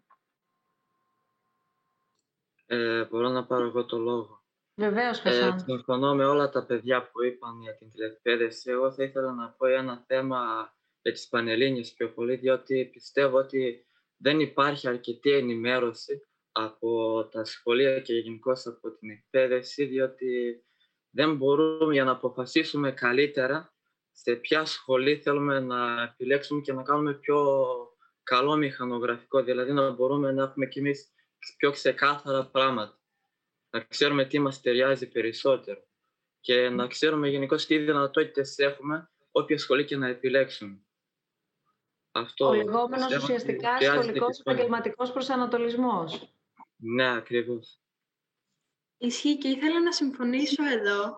Ε, επειδή από ό,τι γνωρίζω υπήρχε κάποτε ένα μάθημα στο Λύκειο που ονομαζόταν επαγγελματικός προσανατολισμός, αλλά δυστυχώς από ό,τι άκουσα από διάφορα παιδιά και καθηγήτρε δεν ήταν καθόλου χρήσιμος. Δεν βοήθησε καθόλου, ήταν ε, άσκοπος. Σωστά. Ε, Γιατί εγώ το είχα θεωρώ το Λύκειο ως μάθημα ίσως θα έπρεπε να γίνονται κάποια συγκεκριμένα σεμινάρια και εγώ πιστεύω ότι θα έπρεπε να ενημερώνονται και από το γυμνάσιο και στη συνέχεια προφανώς στο Λύκειο. Δεν, δεν γίνεται καθόλου... Εννοείται. Δεν γίνεται καθόλου ολοκληρωμένη ενημέρωση και το ξέρω από τη θέση μου που από του χρόνου θα πρέπει πάνω κάτω να ξέρω προς τα που θα κινηθώ και δεν έχω ιδέα. Από ε, έτσι όπως σας... Ναι, συγγνώμη, άκουσα δύο-τρεις φωνές, οπότε ψάχνω να δω ποια μικρόφωνα άνοιξαν. Μέρη, εσύ ξεκινάς. Ναι. Και η Ευαγγελία ε, μας. Εγώ ήθελα να, να πω και εγώ βασικά για τον επαγγελματικό προσανατολισμό, ότι είναι κάτι πολύ χρήσιμο να ε, εκπληρωθεί σε όλα τα σχολεία, ε, όχι μόνο της Ελλάδας. Βέβαια, δεν ξέρω ε, αν στο, στο εξωτερικό, συγγνώμη, ε, συμβαίνει αυτό. Ε, γιατί πρέπει να επιλέξεις μια κατεύθυνση ξαφνικά στη Δευτέρα Λυκείου και την τελική σου κατεύθυνση, αν δεν ακολουθήσεις ε, αυτήν που έχεις, στην Τρίτη Λυκείου. Ε, προσωπικά, στο σχολείο μου ε, έχουμε ένα πρόγραμμα ε, στο οποίο μπαίνουμε και μιλάμε με διάφορους ε, επαγγελματίες που έχουν προσφερθεί να μας μιλήσουν για τη δουλειά τους, ε, για τα ενδιαφέροντά τους, ε, για το πώς πέρασαν στη σχολή τους, ε, για την περίοδο που είχαν περάσει στο Λύκειο, πώς αποφάσισαν να, να διαλέξουν αυτό το επάγγελμα. Και το θεωρώ πολύ χρήσιμο. αυτά από μένα. Ε, Ευχαριστούμε, ε, Μέρη. Ευαγγελία. Ήθελα... Ευαγγελία και ερχόμαστε σε σένα, Σταυρούλα, αμέσως μετά. Ναι, ναι. Ε, εγώ θα ήθελα κυρίως να αναφερθώ και στη εκπαίδευση. Ε, σαφέστατα δεν είναι σωστό αυτό που γίνεται, αλλά δεν υπήρχε άλλη επιλογή. Ε, αλλά παρόλα αυτά πιστεύω ότι εντός ερωτικών θα είχαμε λίγο παραπάνω χρόνο και μια περαιτέρω ε, δυνατότητα να κάνουμε άλλα πράγματα που δεν θα είχαμε δυνατότητα να κάνουμε αν πηγαίνουμε στο σχολείο. Ε, τώρα, ας πούμε, μας δίνει τη δυνατότητα να συμμετέχουμε στους διαλόγους, να παρακολουθούμε άλλα σεμινάρια online. Ε, γενικά, δεν θέλω να είμαι απεσιόδοξη. Ε, αναγνωρίζοντας τα προβλήματα που υπάρχουν, ε, πρέπει να βρίσκουμε πάντα τη θετική πλευρά, να είμαστε αισιόδοξοι και να δούμε από εκεί ενέργεια. Διαφορετικά δεν θα μπορέσουμε να σταδιοδρομήσουμε στη ζωή. Ε, και είναι πολύ σημαντικό αυτό, πιστεύω. Σταυρούλα. Εγώ θα ήθελα να απαντήσω στο πρώτο ερώτημα που μας θέσατε. Εγώ από μικρή μάθαινα ότι ο, το σχολείο είναι ένα από τις σημαντικότερους φορές, φορείς κοινωνικοποίησης και το στηρίζω αυτό και το ξέρω γιατί οι περισσότεροι, τους περισσότερους μου φίλους έκανα από το σχολείο. Όμως όσο μεγαλώνω και περνάω τις τάξεις, συνειδητοποιώ ότι το σχολείο αρχίζει να μεταμορφώνεται σε έναν, ε, σε έναν τρόπο ώστε να ενταχθούμε στα πανεπιστήμια. Αρχίζει λίγο και περισσότερο να έχει ε, κύριο στόχο ε, να μας εντάξει στην κοινωνία, ε, να μας κάνει πρώτα σωστούς ανθρώπους, κάτι που θα μπορεί να επιτευχθεί μέσα από τον επαγγελματικό όχι τόσο στον επαγγελματικό προσανατολισμό, αλλά τις ενημερώσεις για τις ουσίες, όπως είπαμε πριν, για τον εκφοβισμό και για, ε, για τη σεξουαλικότητα. Γιατί, ε, ναι, με το σχολείο, ε, γιατί φαντάζομαι όλοι θα προσπαθήσουμε να μπούμε στην τριτοβάθμια, όχι όλοι. Ένα μεγάλο ποσοστό θα προσπαθήσει να μπει στην τριτοβάθμια εκπαίδευση.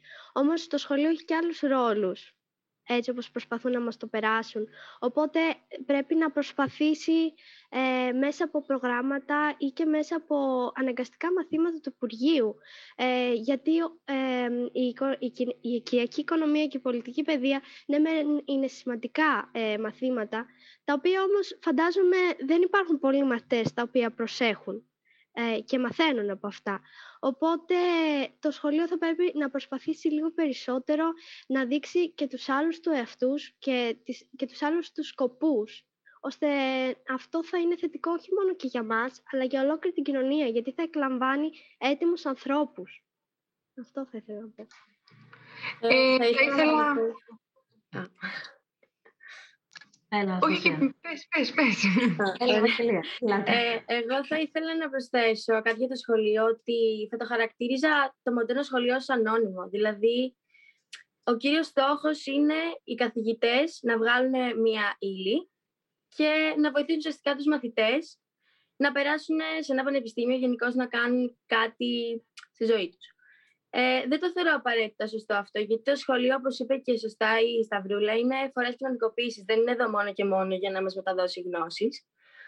Και πιστεύω πως επιβάλλεται να ευαισθητοποιηθεί και να επαναπροσδιορίσει το ρόλο του και να εντάξει γενικώ προγράμματα ώστε να ενημερωνόμαστε καλύτερα, όπως είπαμε, για θέματα με τις ουσίες, για σεξουαλική διαπαιδαγώγηση, ο επαγγελματικός προσανατολισμός φυσικά, γιατί δεν γίνεται ένα παιδί να ξέρει από τα 16 του χρόνια και από τα 15 τι θα κάνει σε όλη την υπόλοιπη ζωή του. Είναι κάτι πολύ δύσκολο αυτό και είναι άδικο να μας το ζητάνε. Οπότε πιστεύω ότι θα έπρεπε να ληφθούν τα κατάλληλα μέτρα από το σχολείο και να αλλάξουν κάποια πράγματα. Ευχαριστώ.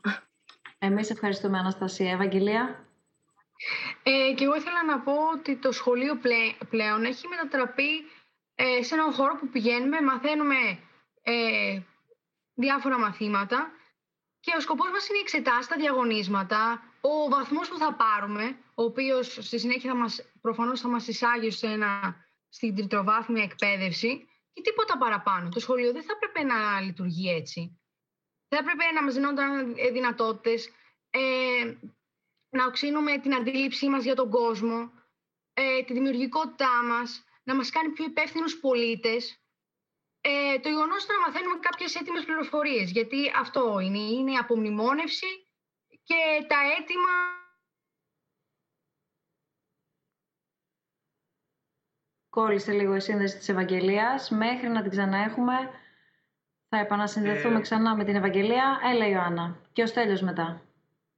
Ναι, εγώ θα ήθελα να πω ε, στο αρχικό θέμα που θίξατε με το, το θέμα των ουσιών και της σεξουαλικότητας, της σεξουαλικής ε, εκπαίδευσης τέλος πάντων στα σχολεία που είναι ανύπαρκτη, δεν υπάρχει.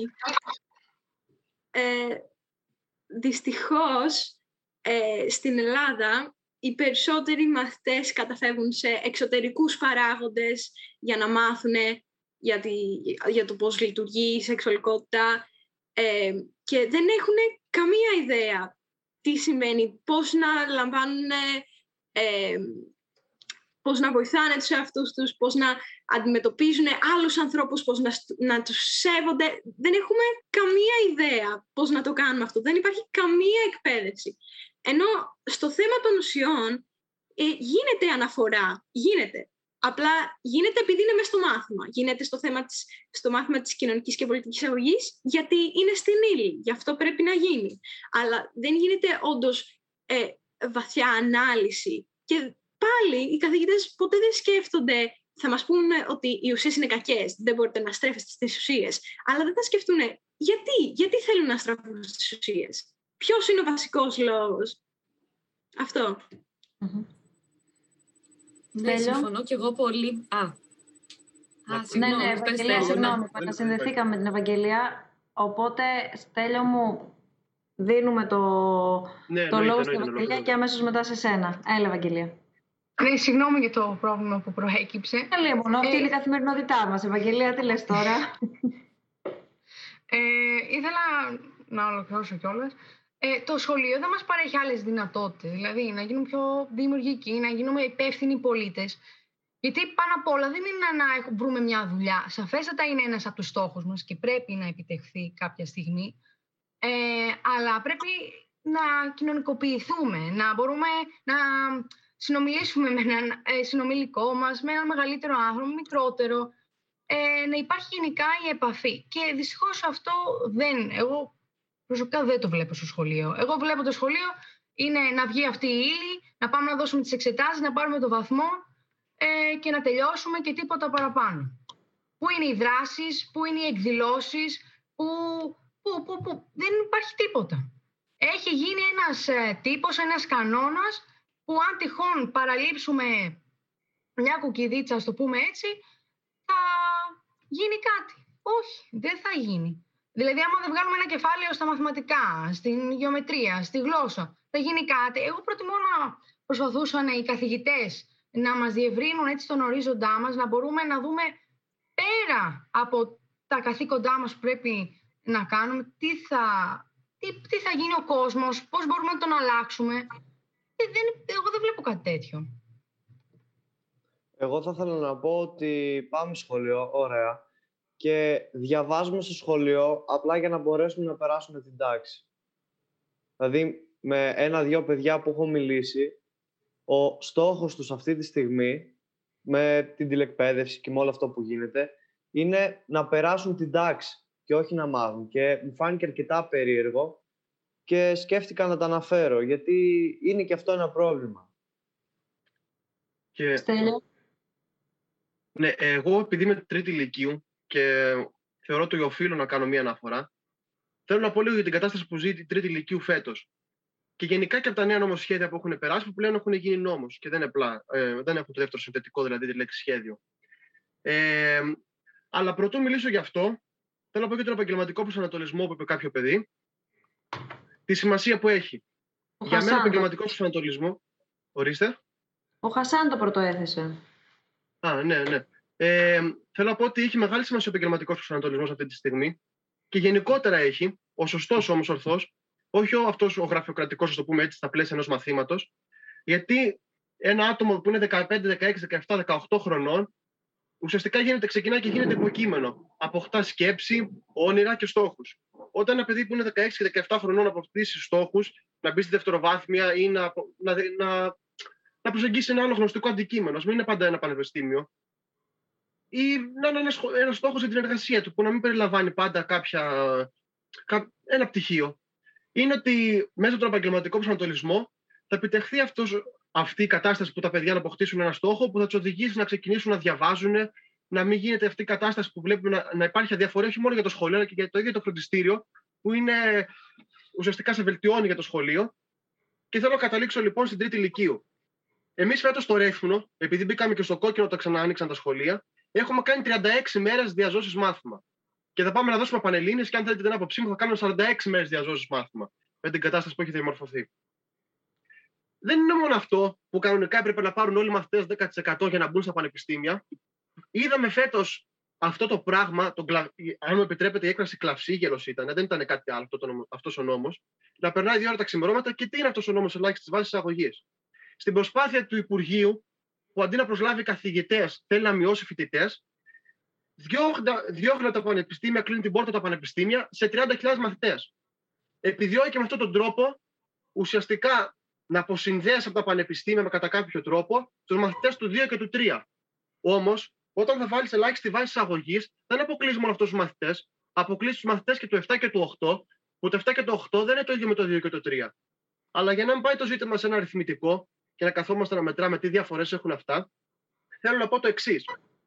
Όταν θες να αναβαθμίσεις το Λύκειο και γενικά την εκπαίδευση, όπως συχνά ευαγγελίζονται για να περάσουν αυτοί, αυτοί οι νόμοι, δεν το αναβαθμίσεις αυτόν τον τρόπο. Αναβαθμίσεις δημιουργώντας κίνητρα στους μαθητές να διαβάσουν, οι ίδιοι να καταφέρουν να περάσουν από το 7 και το 8, που για κάποιους φαίνεται εύκολο και πολύ φυσιολογικό να γράφουν όλοι 15-16 πανελίνε, να είσαι ένα, μήνα, ένα χρόνο στο σπίτι σου και να διαβάζει συνεχόμενα, να έχεις βγει πέρα από τα καθημερινά σου πλαίσια. Αφήνει τώρα 30.000 μαθητές έξω, οι οποίοι με την κατάσταση που θα γίνει και φέτος, ειδικά που θα υπάρχουν πολύ χειρότερες ε, αποδόσεις, που δεν το λέω εγώ, αλλά από την κατάσταση είναι πολύ δύσκολο. Οι μαθητές περνάμε δύσκολα. Αποκλείονται 30.000 μαθητές. Πέρα από αυτό, που για πραγματικά για να μπουν στο πανεπιστήμιο και να γράψουν 12 και 13 χρειάζονται άλλοι τρόποι, να προσλάβεις καθηγητές, να δημιουργήσεις δημόσια φροντιστήρια, προσλαμβάνοντας και καθηγητές που είναι άλλο ένα μεγάλο αίτημα. Που βέβαια αυτό δεν μπορεί να γίνει όταν η χρηματοδότηση στην παιδεία είναι κάτι λιγότερο του 4%. Δεν γίνεται όταν το ελληνικό κράτος να δίνει κάτι λιγότερο του 4% και κάτι παραπάνω από το 4% σε πολεμικές μηχανές όπως είναι του, του ΝΑΤΟ, να επιδιώκει να, τα, τα παιδιά διαμαγείας να, επιδι, να, να γίνονται καλοί μαθητές. Αυτό δεν γίνεται.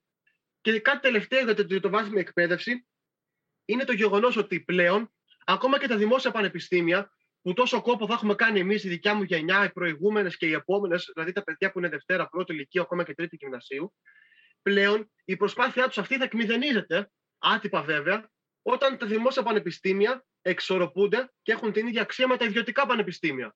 Όταν λέμε ιδιωτικά πανεπιστήμια, ας μην παρασυρώμαστε από 3, 4, 5 καλά που υπάρχουν στην Ελλάδα, που είναι και παγκόσμια. Εννοούμε πανεπιστήμια που είναι ε, αδιαβάθμιτα, 2 και 3 χρόνων. Κατα, καταλήγουμε λοιπόν σε μια κατάσταση το Πολυτεχνείο του Μετσόβιου Πανεπιστημίου να γίνεται το ίδιο με μια ιδιωτική σχολή που θα χρειαστεί 2 και 3 χρόνια να τη βγάλεις και όταν έχεις τα χρήματα θα είναι πιο εύκολο και να την περάσεις. Αυτή την κατάσταση βιώνουν οι μαθητέ, γι' αυτό και επικρατεί η ανασφάλεια. Ε, και θέλω να καταλήξω και σε κάτι άλλο, ότι η ανασφάλεια δεν είναι μόνο αυτό που αντικρίσαμε τώρα με την πανεπιστημιακή αστυνομία που θα μπει στα πανεπιστήμια, αν και δεν μας αφορά τόσο, οφείλω να το πω, είναι ότι υπάρχει ανασφάλεια όταν, στο, όταν στα μεγαλύτερα πανεπιστήμια της Ελλάδα, όπως είναι το Καποδιστριακό, το Αριστοτέλειο, αλλά και εδώ πέρα θα πω στην Κρήτη του Ρεθύμνου, να αντιστοιχεί μία αιστεία ανά 120 φοιτητές. Και αυτό ονομάζεται ανασφάλεια. Δεν γίνεται λοιπόν να δίνονται 30 εκατομμύρια ευρώ για την αστυνομία, όταν το 30 εκατομμύρια είναι ουσιαστικά για 15 πανεπιστήμια ο ετήσιο προπολογισμό τους.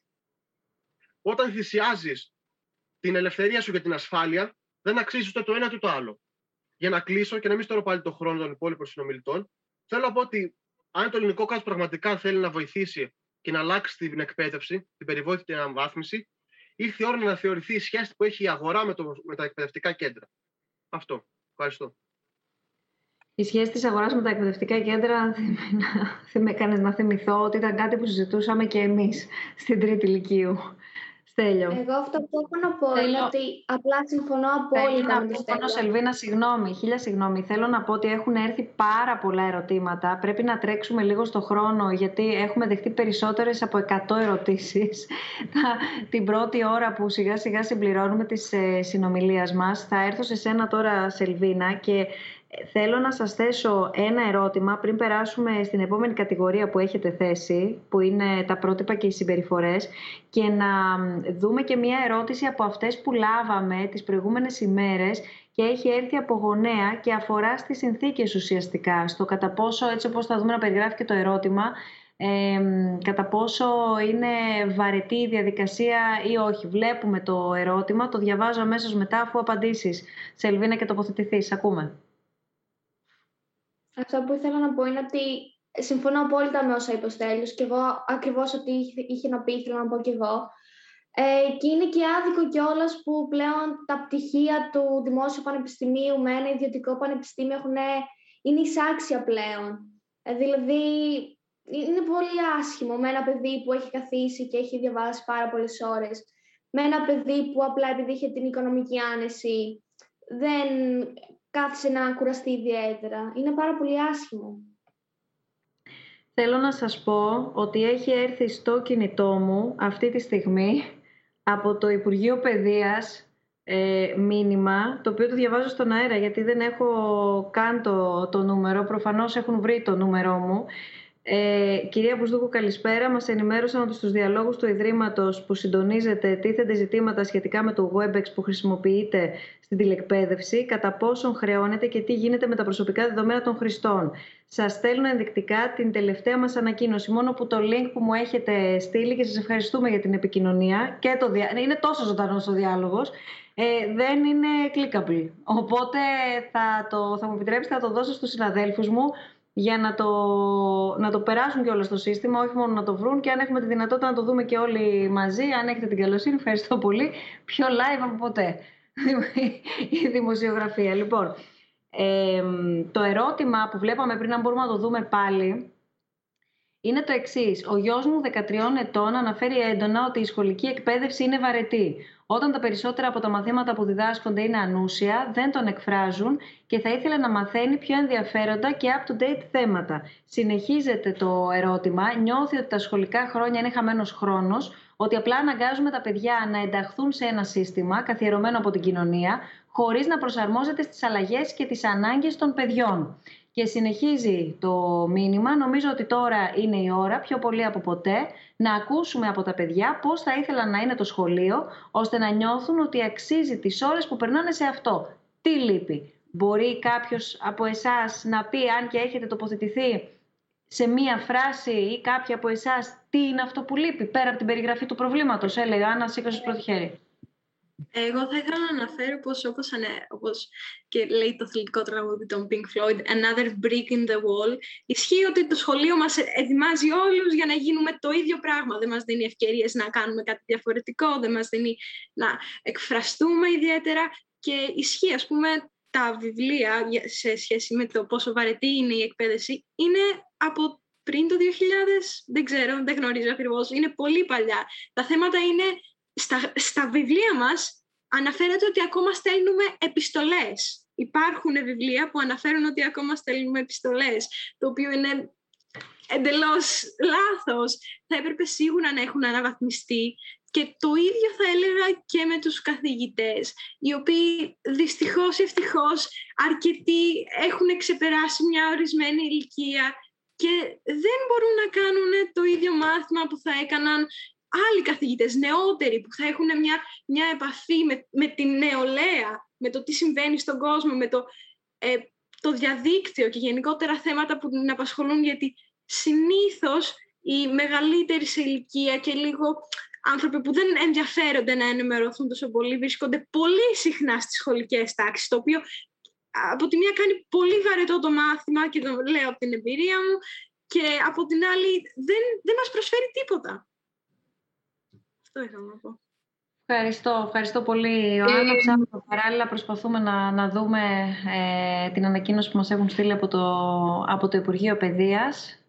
Και ποιος πήγε να μιλήσει, Ευαγγελία. Εγώ, ναι, ναι. Εγώ θα ήθελα να διαφωνήσω. Η ηλικία δεν τίθεται θέμα. Ε, δεν θεωρώ ότι ένας ε, μεγάλος άνθρωπος 60 χρονών δεν μπορεί να κάνει ένα εξίσου καλό μάθημα, ενδιαφέρον μάθημα, όσο ένας τριαντάρης. Εγώ διαφωνώ σε αυτό ε, και θα σας εξηγήσω αμέσως. Ε, ένας άνθρωπος όταν επιλέγει το επάγγελμά του να είναι καθηγητής, ξέρει τις συνέπειες, ξέρει ότι θα, θα έχει επαφή, άμεση επαφή με τα παιδιά, ξέρει τι θέλει να κάνει.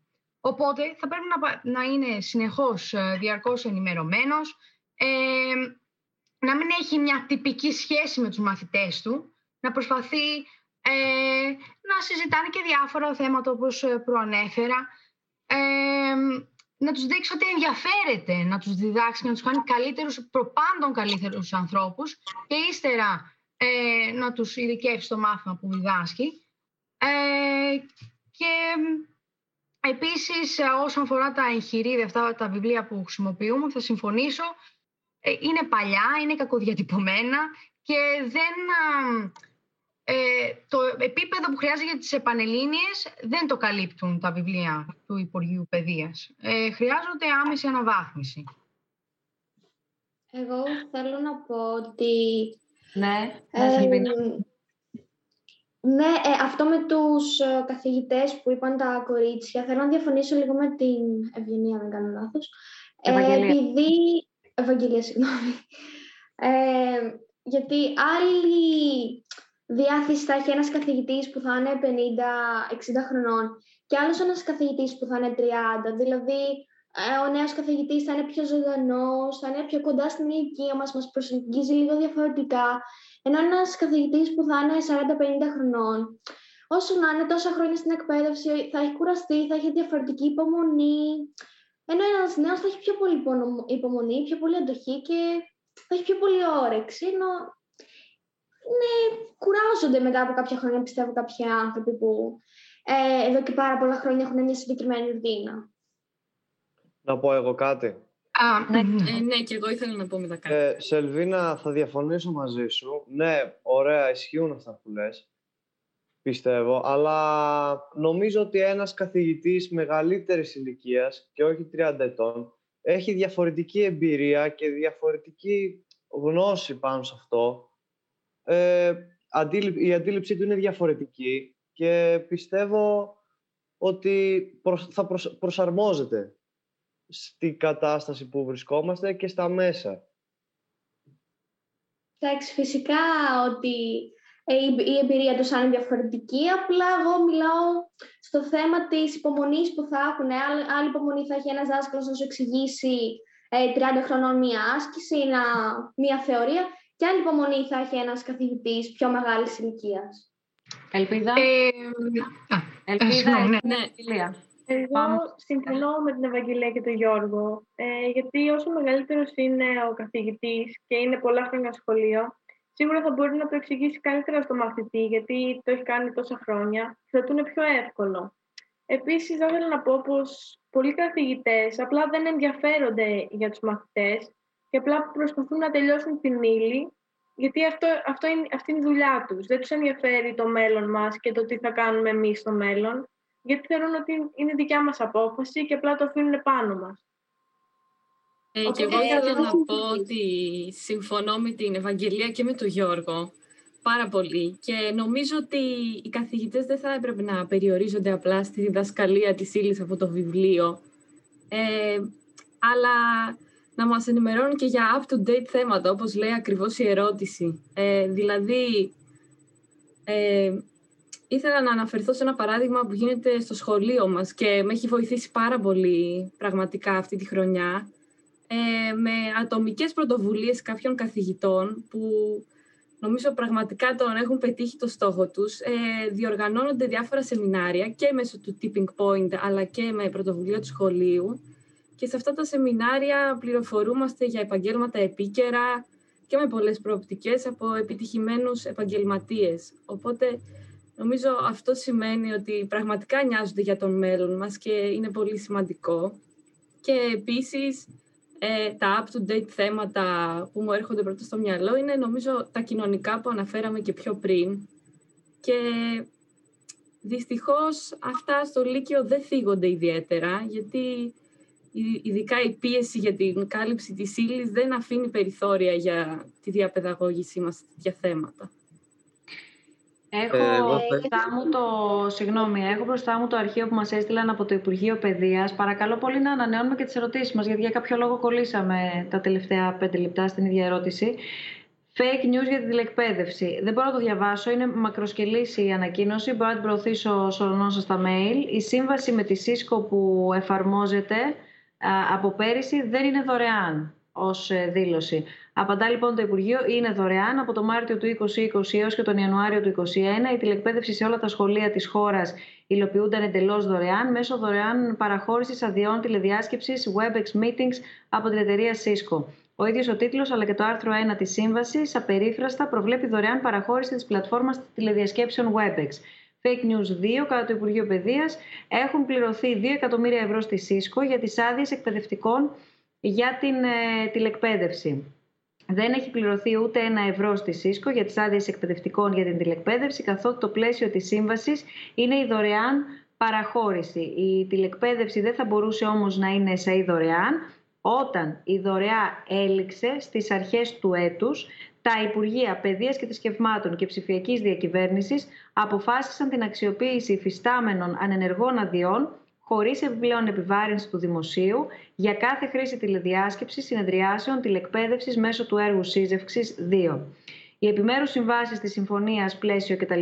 οι οποίες εξασφαλίζουν μεταξύ άλλων άδειες τηλεδιασκέψεων για το δημόσιο και περιβάλλουν, περιλαμβάνουν συγγνώμη, και πληθώρα προϊόντων της εταιρείας Cisco υπεγράφησαν στις 4 και 5 Ιουλίου του 2019, λίγες ημέρες πριν από τις εκλογές επικυβέρνησης ΣΥΡΙΖΑ. Το πλαίσιο της σύζευξης 2 προβλέπει τις άδειες τηλεδιάσκεψης ύψους 2.156.000 ευρώ Συνεπώς, το ελληνικό δημόσιο θα πληρώσει 14 ευρώ για κάθε έναν από τους 154.000 εκπαιδευτικούς το χρόνο για να μπορούν να κάνουν τηλεκπαίδευση στους μαθητές τους, να συνεδριάζουν μέσω τηλεδιάσκεψης, να υπομορφώνονται κτλ. Διαβάζω και το κομμάτι που αναφέρεται στα προσωπικά δεδομένα. Ακολουθούν ε, και άλλα σημεία, αλλά είναι μέχρι τώρα τα σημεία που έχουν αναφερθεί στην κουβέντα και τα έχετε βάλει στη συζήτησή μας, οπότε γι' αυτό και τα διαβάζω ε, σύμφωνα με αυτό που μου έχει στείλει το Υπουργείο Παιδείας. Η ΣΥΣΚΟ μπορεί να εκμεταλλεύεται εμπορικά προσωπικά δεδομένα ενός εκατομμυρίου 300.000 μαθητών. Δεν μπορεί, απαντά το Υπουργείο. Το απαγορεύει ρητά η σύμβαση που έχει υπογραφεί στο άρθρο 2. Η εταιρεία δεν επιτρέπεται να προβεί σε οποιαδήποτε χρήση των προσωπικών δεδομένων που θα διατεθούν για την υλοποίηση της παρούσας σύμβασης που να εκφεύγει του σκοπού αυτής οφείλει να μην κάνει χρήση των προσωπικών δεδομένων που θα διατεθούν για προωθητικές ή άλλες εμπορικές ενέργειες. Το Υπουργείο έχει λάβει όλα τα μέτρα προκειμένου να διασφαλιστούν τα προσωπικά δεδομένα του συνόλου της εκπαιδευτικής κοινότητας, ακολουθώντας τις υποδείξεις της Αρχής Προστασίας Δεδομένων Προσωπικού Χαρακτήρα και επικοινωνώντας μελέτη εκτίμησης αντικτύπου. Επιπλέον φρόντισε ούτως ώστε να μην ισχύσει μόνο το γενικό πλαίσιο προστασίας προσωπικών δεδομένων της εταιρείας που ισχύει για όλους τους χρήστες, αλλά επιπλέον ειδικό ενισχυμένο πλαίσιο, χωρίς να απαιτείται καμία δημιουργία λογαριασμού από μαθητές, να συνδέονται με σύνδεσμο που τους στέλνει ο εκπαιδευτικός τους, η σύνδεση εκπαιδευτικών να γίνεται μέσα από ειδική πλατφόρμα του Υπουργείου Παιδείας και όχι μέσω της WebEx. Τέταρτον, να υπάρχουν ειδικές ρήτρες που απαγορεύουν οποιαδήποτε χρήση οποιονδήποτε προσωπικών δεδομένων για οποιονδήποτε σκοπό άλλο από τη λειτουργία της τηλεκπαίδευσης και πέμπτον, την παραμετροποιημένη λειτουργία της πλατφόρμας π.χ. απενεργοποιημένη λειτουργία βιντεοσκόπησης και αποθήκευσης.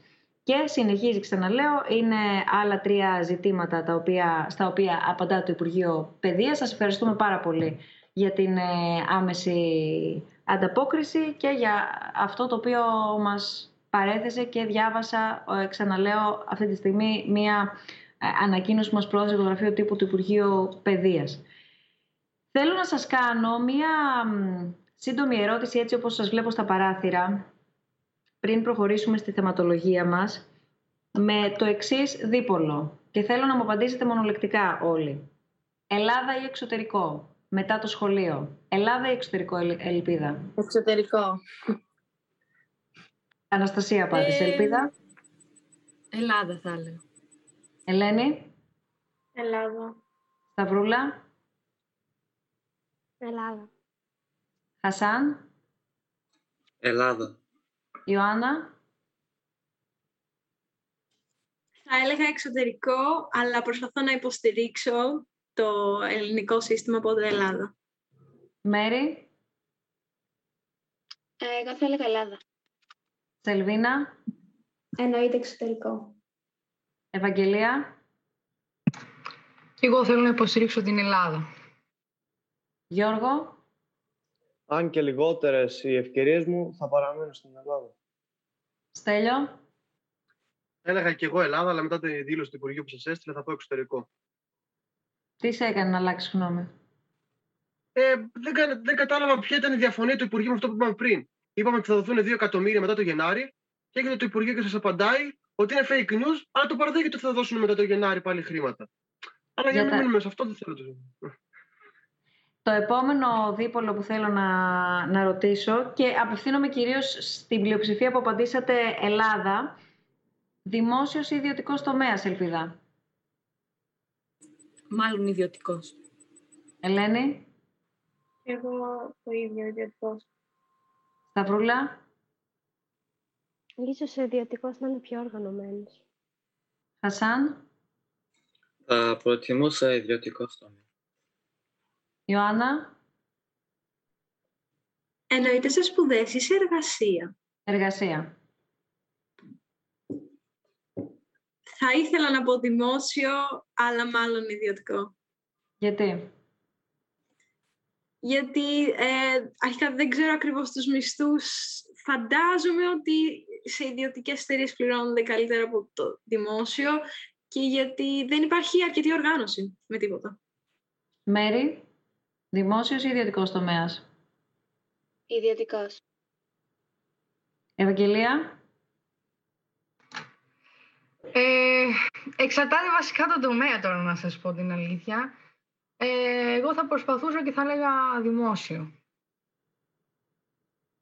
γιατί; Γιατί θεωρώ ε, δεν πρέπει να παρετούμαστε. Το γεγονός ότι υπάρχει, υπάρχουν κάποια έτσι εμφανή προβλήματα στο δημόσιο τομέα δεν σημαίνει ότι αυτό πρέπει να αλλάζουμε κατεύθυνση και να στρεφόμαστε προς τον ιδιωτικό. Εάν δεν τα εντοπίσουμε αυτά τα προβλήματα και δεν πρώτον να τα εντοπίσουμε, μετά να τα αντιμετωπίσουμε. Έτσι θα βελτιωθεί και ο δημόσιος τομέας. Και επίσης θέλω κάτι να πω ότι ο ιδιωτικός τομέας δεν έπεται ότι ε, είναι φοβερός, ε, παρέχει τρομερούς μισθούς και είναι και δίκαιος; Καθόλου. Δεν, δεν συμφωνώ με αυτό.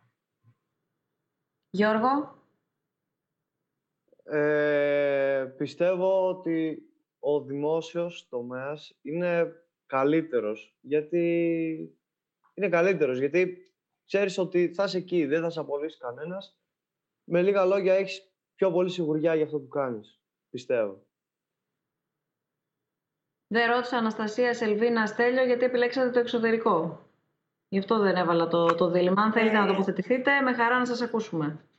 Αν μου επιτρέπετε να ξεκινήσω για αυτό το θέμα, εγώ βιάστηκα να πω τόσο για το εξωτερικό, γιατί προσωπικά πιστεύω και λυπάμαι που το λέω αυτό, ότι στη χώρα μας δεν θα έχω τις ίδιες ευκαιρίες που θα έχω σε μια χώρα του εξωτερικού, επειδή ενδεχομένως άμα ξέρεις και καλά μια γλώσσα, π.χ. γαλλικά, είναι πολύ εύκολο να πας εκεί σε ένα πανεπιστήμιο και σ- προσωπικά πιστεύω ότι σου προσφέρονται περισσότερες ευκαιρίες. Φέρω ένα παράδειγμα τώρα, δεν μιλάω Μμμ. mm συγκεκριμένα. Απλώς πιστεύω ότι στην Ελλάδα τα πράγματα είναι πολύ υποβαθμισμένα. Και γενικά δεν υπάρχει η ίδια δράση και το ίδιο ενδιαφέρον που υπάρχει στο εξωτερικό. Εδώ, γι' αυτό και βιάστηκα και απάντησα τόσο γρήγορα εξωτερικό. Βέβαια, αν παρατηρήσω κάποια αλλαγή τα επόμενα χρόνια που πραγματικά το ελπίζω και από εμάς εξαρτάται, όπως αναφέρθηκα και στην αρχή. Εννοείται πως θα στηρίξω τη χώρα μου, απλώς για μένα προσωπικά θεωρώ ότι θα έχω καλύτερη τύχη εκτός Ελλάδος. Αυτό. Σελβίνα. Ε, ναι, και εγώ το ίδιο που είπε η συνομιλητριά μου. Αναστασία. Ε, γιατί επέλεξα ε, το εξωτερικό, γιατί θέλω να δουλέψω. Βασικά, σκε- θέλω να σπουδάσω στην Ελλάδα, εννοείται. Απλά έχω σκεφτεί ότι η δουλειά που έχω επιλέξει να κάνω και μου αρέσει πάρα πολύ, ε, υπάρχει μόνο στο εξωτερικό. Και Ναι, να έχει μας πιο πεις πολλές ποια είναι; skills. Ε, θέλω να γίνω φωτογράφος ε, σε ένα συγκεκριμένο χώρο, ε, σε κάποιους αγώνες. Ε, γι' αυτό και αυτοί οι αγώνες γίνονται συνέχεια στο, πιο πολύ στο εξωτερικό, δηλαδή στην Ελλάδα δεν υπάρχουν. Ε, γι' αυτό θα ήθελα στο εξωτερικό πιο πολύ. Στέλιο. Και, και λόγω του μισθού βασικά. Στέλιο. Ε, η αλήθεια είναι ότι και εγώ αν καθόμουν στην Ελλάδα, βασικά στην Ελλάδα που θέλω να παραμείνω, ε, είναι στο δημόσιο πιο πολύ. Ε, προσφέρει αυτή τη σταθερότητα που είπε, αλλά όχι τόσο υπερβολική όπως την ανέφερε ο Γιώργος που δεν απολύεσαι και ποτέ. Δεν είναι το ίδιο υπε- ο τομέας των υπηρεσιών με τον τομέα ξέρω εγώ, κάποιων άλλων θα πω επιχειρήσεων που έχουν γίνει πλέον δημόσιες, όπως ήταν μια φορά η Λάρκο, που ήταν μια παραγωγική εταιρεία. Τέλος πάντων, ε, το εξωτερικό σου προσφέρει, όπως είπαμε, μερικές χώρες, γιατί εντάξει, εξωτερικό είναι και η Ασία, αλλά δεν μου αρέσει προσωπικά. Ε, Σου προσφέρει άλλες δυνατότητες που το ελληνικό κράτος αδυνατεί να στις δώσει. Ε, π.χ. για να πάει να, πά να γίνει κάποιο καθηγητή σε πανεπιστήμιο, διαδικασίες που χρειάζεται εδώ πέρα πέρα από τον οικονομικό τομέα, αλλά και άλλες, που εντάξει δεν αρμόζει να τις πούμε τώρα, ε, είναι. Νιώθεις μια απέχθεια, ας το πούμε έτσι. Αυτό. Νομίζω ότι θα έπρεπε να κάνουμε διαλόγους για, μαζί σας εννοώ, για την παιδεία, την εκπαίδευση, την τηλεκπαίδευση, την τράπεζα θεμάτων, τα συστήματα κτλ. και ξεχωριστούς διαλόγους για όλα τα υπόλοιπα θέματα τα οποία εσείς ξαναλέω έχετε βάλει στην ατζέντα. Τρέχω Θα κάνουμε λίγο κάθε για να μήνα. προλάβω το χρόνο γιατί έχουμε δεχτεί τι είπες Τέλειο, δεν σε άκουσα. Όχι, λέω να κάνουμε κάθε μήνα όπως κάνετε τους διαλόγους, να κάνουμε και ένα για την παιδεία μόνο. Με, με πάρα πολύ μεγάλη χαρά και σας είπα, σας είπα και σε, σε κατηδίαν συνομιλία που είχαμε, είστε το μέλλον να αναλάβετε και τους διαλόγους, να τους τρέχετε και όλους τους διαλόγους, να τους συντονίζετε τους διαλόγους, να κάνετε εσείς διαλόγους και εδώ είμαστε. Λοιπόν, εδώ είμαστε για Μπορώ, να έρθετε συγγνώμη. εσείς δηλαδή. Έλα, Ευαγγελία. Ε, μπορώ να πω κάτι και ολοκληρώνω και με αυτό το θέμα. Ναι, ναι, ναι. Ε, Έλα, σε πούμε λίγο σύντομα μόνο για να προχωρήσουμε και στα Ναι, υπόλοιπα ναι, θέματα. εννοείται, εννοείται. ακούω. εννοείται. Ε, ήθελα να πω, ε, σαφέστατα, ε, θα επιμείνω σε αυτό που είπα και πριν.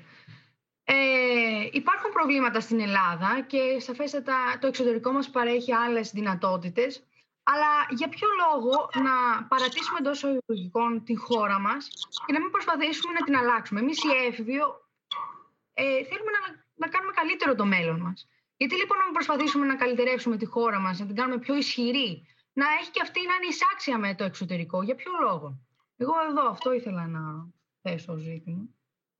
Ευχαριστούμε πολύ, Ευαγγελία. Πάμε στο επόμενο θέμα, το οποίο έχετε θέσει. Πρότυπα και συμπεριφορές. Εδώ πέρα οι μεγαλύτεροι συχνά αναζητούν, ε, ανησυχούν, λέτε, για τα πρότυπα που ακολουθείτε ή τις συμπεριφορές ε, με τις οποίες έρχεστε σε επαφή. Με επιχείρημα ότι, για παράδειγμα, είναι πολύ διαδεδομένα στη γενιά σας συγκεκριμένα είδη μουσικής, όπως η τραπ και η αλήθεια είναι ότι έχει γίνει πάρα πολλής λόγος και δημόσιος λόγος, από εκεί και από εδώ βέβαια, δεν έχει ακουστεί κάτι συντονισμένο για το συγκεκριμένο είδος μουσικής, τα video games, το πόσες ώρες ε, παραμένετε παίζοντας video games και ούτω καθεξής. Και φυσικά η περιβόητη τους έδειξε στην αρχή και στην πρώτη, πρώτη των πρώτων τοποθέτησή της η ελπίδα οι influencers που έχουν μεγάλη δράση στο διαδίκτυο. Από την άλλη όμως είστε δέκτες όπως εσείς μας έχετε πει ξαναλέω συχνών κατηγοριών από τους πιο μεγάλους που σας λένε ότι δεν σέβεστε τίποτα ή ότι είστε αδιάφοροι, ότι δεν δίνετε σημασία, ότι είστε ακόμα και αγενείς. Ενώ εσείς θεωρείτε, όπως χαρακτηριστικά σημειώσατε, οι μεγαλύτεροι δεν αποδέχονται όσο θα έπρεπε την εξέλιξη των καιρών. Και αν θυμάμαι καλά, αυτό το ακούμε και στο βιντεάκι που μας στείλατε και το είδαμε και στην αρχή της συζήτησής μας. Ε, και μας έχει έρθει και μια σχετική ερώτηση από το, από το κοινό. Την έχω σημειώσει γιατί είναι από τις ερωτήσεις που, είχαμε, ε, που λαμβάναμε μέχρι και λίγο πριν μπούμε στη συζήτησή μας.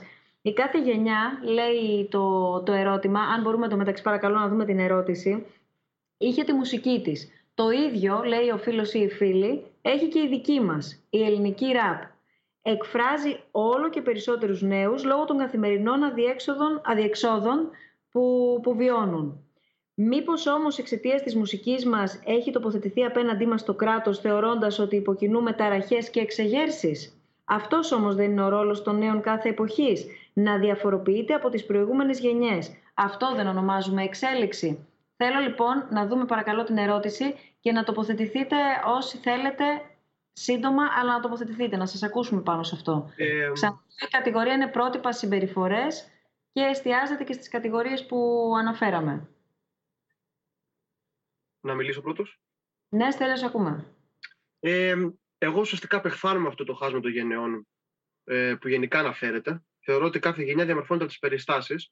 Γι' αυτό και εμείς διαφοροποιούμαστε από μια πανδημία, από μια εξέλιξη των καιρών, ε, από μια εξέλιξη τεχνολογίας που έχουμε στα χέρια μας. Όσο αφορά τη μουσική, ε, θεωρώ να είναι λίγο υποτιμητικό προς το πρόσωπά μας το γεγονός ότι μπορεί να ακούσεις κάποιον τράπερ ή ράπερ ξαφνικά να σε πειράζει τόσο πολύ, όπως λένε και για τα video games, ή ότι οι τράπερ και αυτοί μπορούν να οδηγήσουν σε εξεργέσεις και ότι αυτή η εξέργεση αποτελεί μια εξέλιξη. Δεν, διαφωνη- δεν θα διαφωνήσω ότι οι εξεργέσεις γενικά αποτελούν μια εξέλιξη, αλλά θεωρώ ότι καμιά φορά αλλά ουσιαστικά χάνει το νόημά του αυτό που αντιπροσωπεύουν τα κομμάτια. Θεωρώ ότι πιο πολύ αντανακλούν, ας το πούμε έτσι, ένα φάσμα ηλικίας, το οποίο επιθυμεί πιο πολύ το αρέσει ο ρυθμός του τραγουδιού, επειδή περάσαμε κι εμείς τώρα, εντάξει, σε αυτή την ηλικία είμαστε. Τι περάσαμε. Ε, αρέσει πιο πολύ, ας το πούμε, έτσι, το beat που λέμε, παρά πιο πολύ η στίχη. Βέβαια, οφείλουμε να τονίσουμε ότι επηρεάζει πάρα πολύ η στίχη στη ζωή μας, γιατί όταν τραγουδάς κάτι συνέχεια συνέχεια, το οικειοποιήσει και όλο και το εσωτερικεύει. Ε, θεωρώ ότι όταν μεγαλώνεις, σιγά σιγά αποσυνδέεσαι από αυτή τη μουσική και ό,τι δεν έχει ουσιαστικά θεμέλια, χάνεται και από την επικαιρότητα, όπως και η τραπ αυτή τη στιγμή συγκεκριμένα, όχι η ραπ, η τραπ, αποτελεί μια μεγάλη φούσκα. Όταν περάσει αυτό το φάσμα, αυτή η γενιά, η λίγο πιο μικρή από εμάς ή και στην ηλικία μας, θα εξαφανιστεί με τη σειρά του. Αυτό. Ε, εγώ θα ήθελα να πω ότι εγώ ως Ευαγγελία δεν ακούω τέτοια είδους μουσική, διότι δεν με εκφράζει, όχι ότι την κατακρίνω. Ε, αλλά εγώ θα ήθελα να σταθώ στο γεγονός ότι πολλοί έφηβοι, επειδή θέλουν να νιώσουν ότι ανήκουν κάπου ε, και ότι έχουν έτσι μια ταυτότητα να, να, τους- να προσδιορίζονται, ε, θέλουν έτσι, μαζοποιούνται, να το πω έτσι απλά, και ακούνε όλοι ένα είδος μουσικής. Α, αυτό είναι στη μόδα, αυτό θα πάω να ακούσω κι εγώ. Αυτό βγαίνει τώρα. Α, και εγώ. Δηλαδή υπάρχει μια μάζα που χειραγωγείται πάρα πολύ εύκολα. Ε, και εγώ το βλέπω και έτσι, γιατί δεν είναι φυσιολογικό να ακούμε όλοι μόνο ένα, σι- ένα είδος μουσική. Οι μουσικής υπάρχουν τόσα πολλά που έχουν περάσει. Χρόνια τώρα. Οπότε, ναι, θα μιλήσουμε το Στέλιο. Ε, θα ήθελα να πω και εγώ ότι εγώ η προσωπική μου άποψη είναι ότι η μουσική δεν εκφράζει τον καθένα προσωπικά. Δηλαδή δεν συμφωνώ σε αυτό που λένε ότι ανάλογα τι μουσική ακούς τέτοιος είσαι. Δηλαδή η μουσική είναι κάτι το διαφορετικό. Μπορούμε να ακούμε ο καθένας και πολλά διαφορετικά είδη μουσικής. Δεν πρέπει να ακούμε δηλαδή μόνο ένα. Αλλά σε αυτό που είπε η Ευαγγελία, συμφωνώ διότι είναι η μόδα. Τώρα ακούνε πιο πολύ αυτό, όλοι ακούνε τέτοια τραγούδια. Δεν είναι κάτι το οποίο θα περάσει. Πιστεύω, όπως είπε και ο Στέλιος, με τα χρόνια. Όσο μεγαλώνουμε, περνάει αυτό το πράγμα. Άρα αυτό που λέτε όλοι παραδέχεστε κατά κάποιο τρόπο και συμφωνείτε ότι έχει μία δυναμική στο πώς εξαπλώνεται, στο πώς διαδίδεται, στο πόσο μπορεί να, να προσελκύσει, αλλά πρόσκαιρα, αλλά δεν παραδέχεστε, δεν αναγνωρίζετε μάλλον ότι έχει αντίστοιχη δυναμική επιρροής. Σωστά το καταλαβαίνω. Ε, δεν θα έλεγα ότι έχει πολύ επιρροή πάνω μας, κυρίως γιατί α, από, από ό,τι ξέρω τουλάχιστον, είναι η τραπ για διασκέδαση. Για διασκέδαση και μόνο. Δεν θα κάτσει κάποιος να αναλύσει τους στίχους, ούτε να τους πάρει σοβαρά, συνήθως. Δυστυχώς υπάρχουν και άτομα που επηρεάζονται αρκετά. Ίσως λίγο πιο αφελή άτομα. Ε, αλλά θα έλεγα πως γενικά σαν σύνολο δεν μας επηρεάζει σαν έθνος. Δηλαδή έχουν περάσει και άλλες εποχές που σίγουρα ακούγονται κάποιο πιο ε, χαζά τραγούδια και σίγουρα και οι γονείς μας και δεν θεωρώ ότι τους επηρέασαν μεγαλώνουν, αποκτούν μια δική τους φυσιογνωμία, κάποιο δικό τους στυλ και ακούνε πραγματικά αυτό που τους χαρακτηρίζει. Ε, εγώ ήθελα να... Α, θα συμφωνήσω με τα παιδιά και ήθελα να πω ότι εφόσον ζούμε ουσιαστικά στην εποχή της τεχνολογίας, είναι λογικό να επηρεαζόμαστε από τις τάσεις, ας πούμε, που μας προβάλλονται. Και, και εγώ δεν θεωρώ ότι ανάλογα με το γούστο της μουσικής που έχεις, αυτό το άτομο είσαι. Δηλαδή, είναι κάτι εντελώς διαφορετικό. Η μουσική είναι ένας τρόπος ψυχαγωγίας. Κάτι που το ακούς για να ξεχαστείς, για να περάσεις καλά. Απλά πιστεύω ότι για το συγκεκριμένο είδος που θίξαμε για την τραπ, ότι ιδίω οι μικρότερες ηλικίες ε, το έχουν ως πρότυπο ότι πρέπει να γίνουν ε, αυτός ο άνθρωπος με τα ακριβά ρούχα, αμάξια που βλέπουν στα βίντεο κλιπ ή πολλές φορές ε, υιοθετούν πρότυπα βίας ή πρότυπα μη ρεαλιστικά που δεν ανταποκρίνονται στην πραγματικότητα γιατί ο καθημερινός άνθρωπος δεν έχει δύο ακριβά αμάξια, τέσσερα πανάκριβα ρολόγια, δηλαδή δεν θέλω ότι είναι κάτι ρεαλιστικό αυτό. Και προσωπικά δεν ακούω κιόλας, δεν με εκφράζει, αλλά δεν έχω και πρόβλημα με κάποιον που ακούει, γιατί όπως είπαμε, η μουσική είναι και ελευθερία. Είναι ένας τρόπος ψυχαγωγία, δηλαδή δεν πιστεύω ότι επηρεάζει κάπου το άτομο, εκτός κι αν είναι σε πολύ μικρή ηλικία, αυτό που ανέφερα μόλις τώρα. Και εγώ συμφωνώ με όλα τα παιδιά, γιατί ε, όσοι μαθητές μου έχω ακούσει και άτομα της ηλικίας μου να μου λένε ότι εγώ εντάξει δεν την αγαπώ πολύ αυτή τη μουσική, δεν με εκφράζει απόλυτα, απλά αν είμαι σε μια παρέα θα κάτσω να την ακούσω κτλ.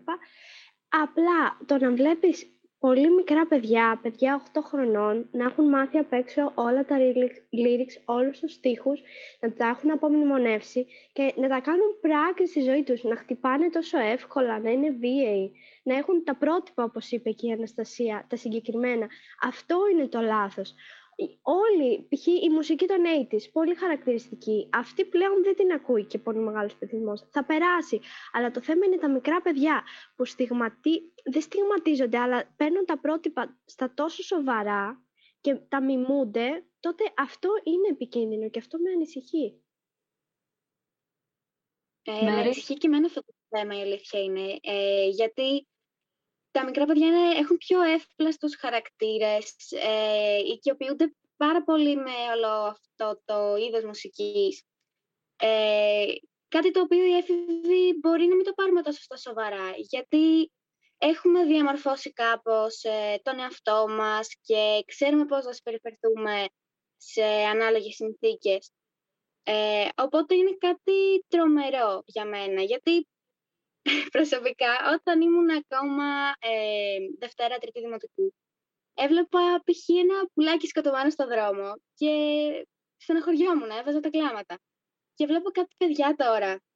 Παίρνουν τα εγατιά από τις ουρές και τα πετάνε. Γενικά, είναι, είναι πολύ, παίρνει πολύ λανθασμένα μηνύματα. Ε, όχι μόνο η μουσική που ακούμε, αλλά και τα παιχνίδια που βγαίνουν πολλές φορές ε, στην, ε, στο Play Store και στο, στην οποιαδήποτε εφαρμογή.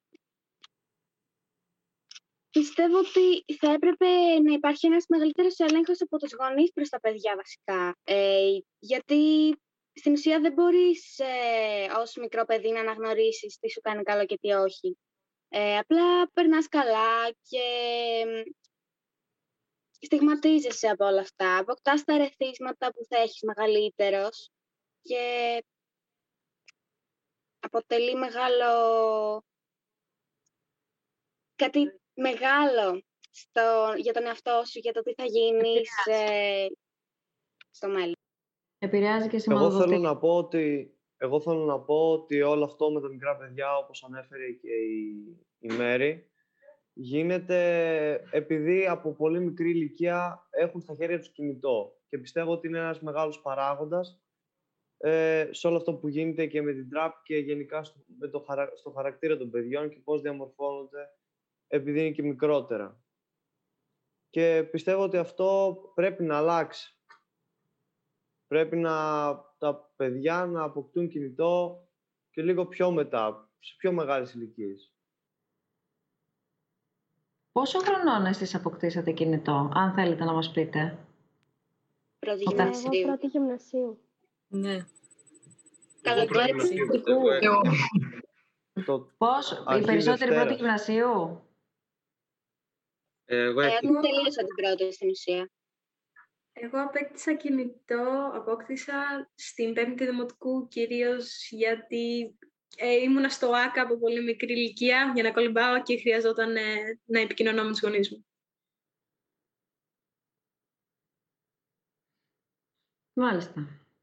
Πάμε να περάσουμε στο, στην επόμενη κατηγορία που και εδώ έχει γίνει πολλής λόγος εν μέσω πανδημίας γιατί σας ακούσαμε πολλές φορές για την ακρίβεια όχι εσάς ου- ούτε συγκεκριμένα ούτε συνομιλικούς σας αλλά ακούσαμε πάρα πολλές φορές να αποδίδονται ευθύνες στους νέους ότι δηλαδή στους νεότερους και στους μικρότερους ότι δηλαδή δεν κρατάτε τόσο πολύ τα μέτρα, ότι είστε λίγο περισσότερο αντιδραστικοί, ότι μ, ε, ο τρόπος που εκφράζετε τις διαμαρτυρίες σας βλέπε καταλήψεις π.χ. στην αρχή της χρονιάς ή διαμαρτυρίες για κάθε θέμα δεν είναι το καλύτερο δυνατό λόγω των ε, μέτρων που δεν τηρούνται ε, εξαιτίας της, ε, της πανδημίας.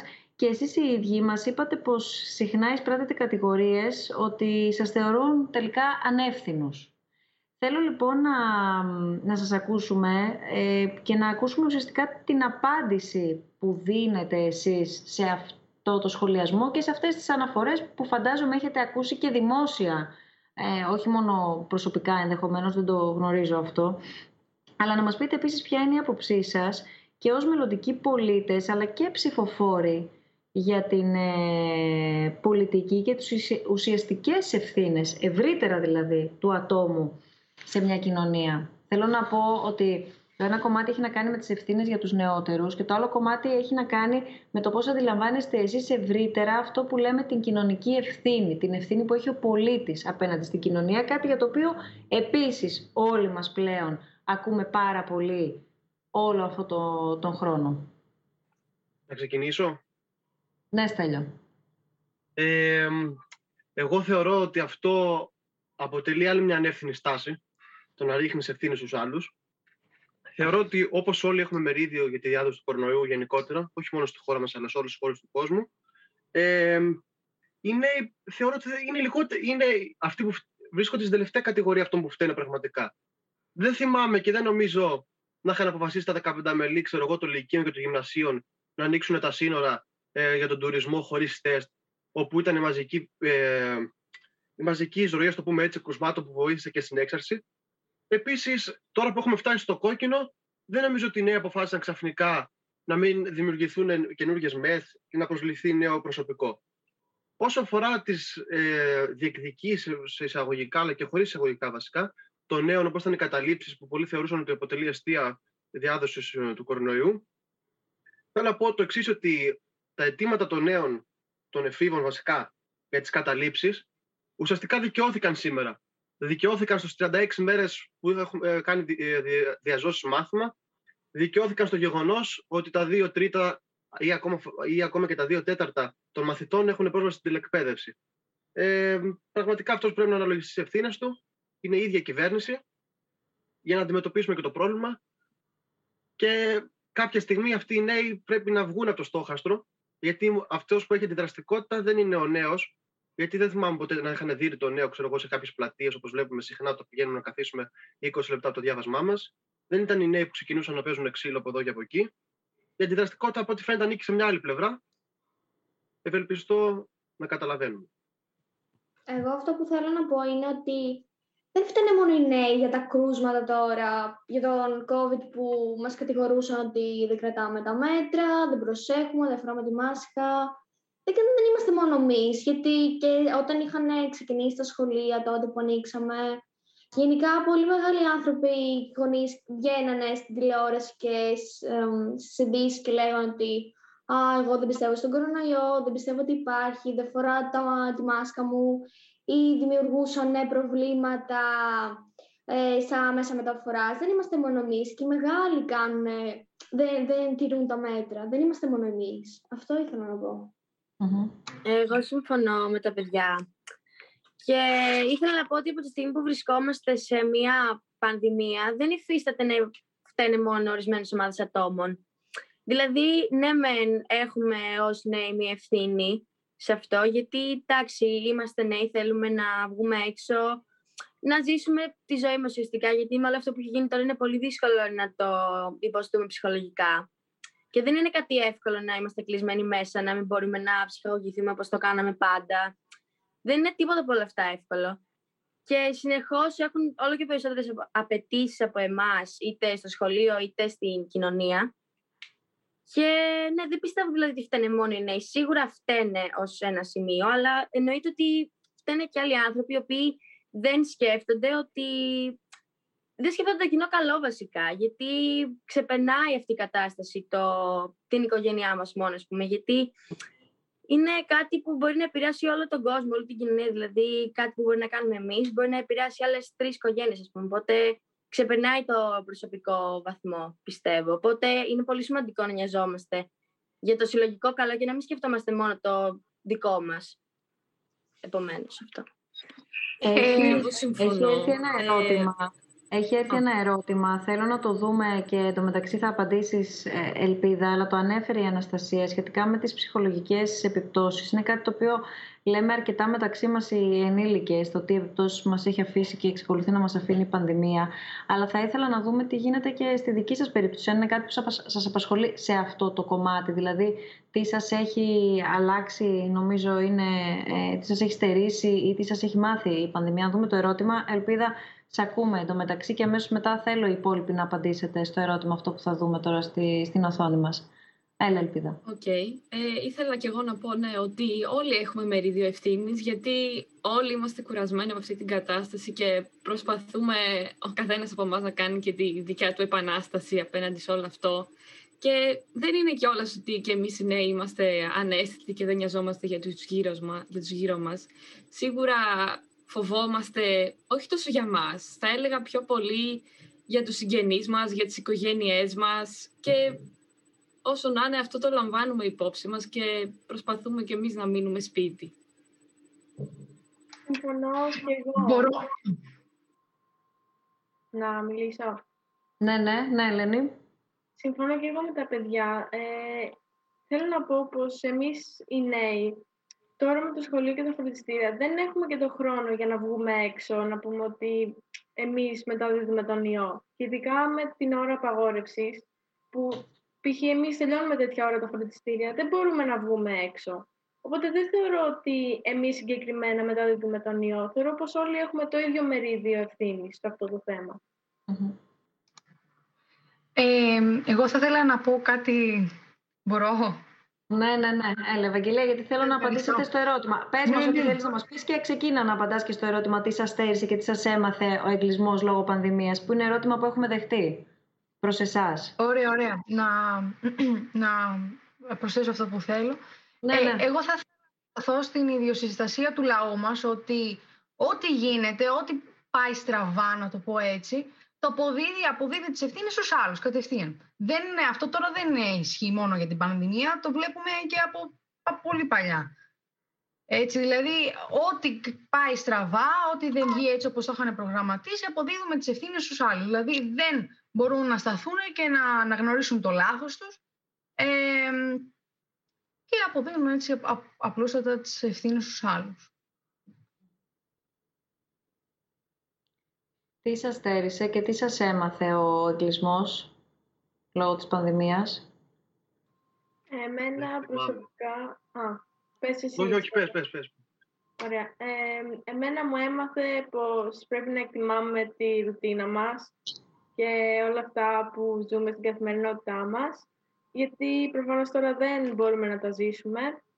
Και αυτό που μου στέρισε είναι να βλέπω τους φίλους μου, να πηγαίνω βόλτα, ταξίδια και όλα αυτά που χρειάζονται στη ζωή μας και για να είμαστε και ψυχολογικά καλά. Στέλιο. Αυτό που είπε και πριν η Ελένη, ότι μάθαμε να εκτιμάμε ότι και μια απλή παρέα με τους φίλους μας ε, και ότι μια καθημερινή μέρα στο σχολείο που αν το ακούσουν αυτά, ακόμα και η δική σας γενιά που είναι πολύ κοντινή σε εμάς ηλικιακά, ότι μια μέρα από το σχολείο είναι πολύ σημαντική ε, Δηλαδή, αν το σκεφτεί κανείς ότι άλλες φορές τα παιδιά θέλουν να πηγαίνουν, να μην βλέπουν καν ζωγραφιστό το σχολείο, πλέον το έχουμε ανάγκη κιόλας και επιθυμούμε πάρα πολύ να πηγαίνουμε. Αυτό. Εγώ θέλω να πω πως δεν ξέρω, θεωρώ πως οι περισσότεροι έφηβοι που βρέθηκαν στην καραντίνα είχαν μια ευκαιρία να γνωριστούν με τον εαυτό τους περισσότερο, να ψαχθούν, να, να καταλάβουν τι τους συμβαίνει. Δηλαδή, ίσως να ανακαλύψουν καινούργια ενδιαφέροντα ή κάτι που προηγουμένως δεν μπορούσαν να κάνουν. Να, να νιώσουν πιο ελεύθεροι. Θεωρώ πως στην καραντίνα, εγώ τουλάχιστον, ε, ήμουν πιο πολύ ο εαυτός μου από ότι τώρα που λογικά σε λίγο ελπίζουμε να βγούμε. Γιατί ήμουνα, ενώ ήμουνα κλεισμένη, ήμουνα ελεύθερη. Γιατί ήμουν μακριά από οτιδήποτε άλλο που θα με επηρέαζε σχετικά με ανθρώπους. Και γενικά δεν είχα πολύ μεγάλη επαφή με τα social media, γιατί ένιωθα ότι ήμουν ο εαυτός μου. Αυτό ήταν σίγουρα το ένιωσα.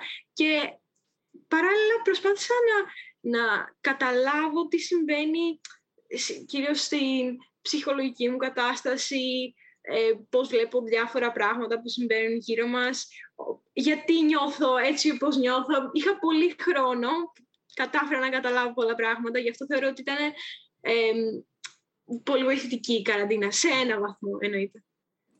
Ε, ναι, και εγώ θα έλεγα ότι μας στέρισε σίγουρα τις δραστηριότητες μας και κυρίως τον αθλητισμό που αυτό εντάξει μας έχει επηρεάσει πάρα πολύ και σωματικά και ψυχικά.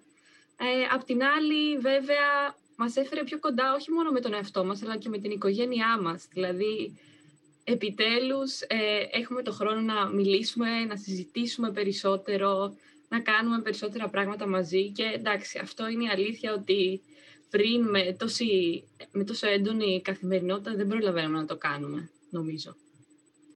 Εγώ θα ήθελα να πω ότι πιστεύω μας στέρισε την ε, κοινωνικοποίηση, να πω δεν μπορούμε να βγούμε έξω και να βρεθούμε με τους φίλους μας είτε να γνωρίσουμε νέους φίλους, αλλά αντιθέτως μας βοήθησε να μπορέσουμε να αφιερώσουμε χρόνο, όπως ε, είπε η Ελπίδα, στους γονείς μας, στην οικογένειά μας, αλλά και σε άλλα πράγματα που θα θέλαμε να κάνουμε.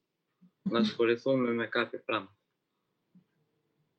πράγμα. Ε, εγώ ήθελα να πω ότι σίγουρα μας στέρισε πολλά ε, όσον αφορά ψυχαγωγία, βόλτες, ταξίδια, το σχολείο μας, όπως είπε και ο Στέλιος πριν, που πλέον το επιζητάμε, δηλαδή δεν το αποθούμε.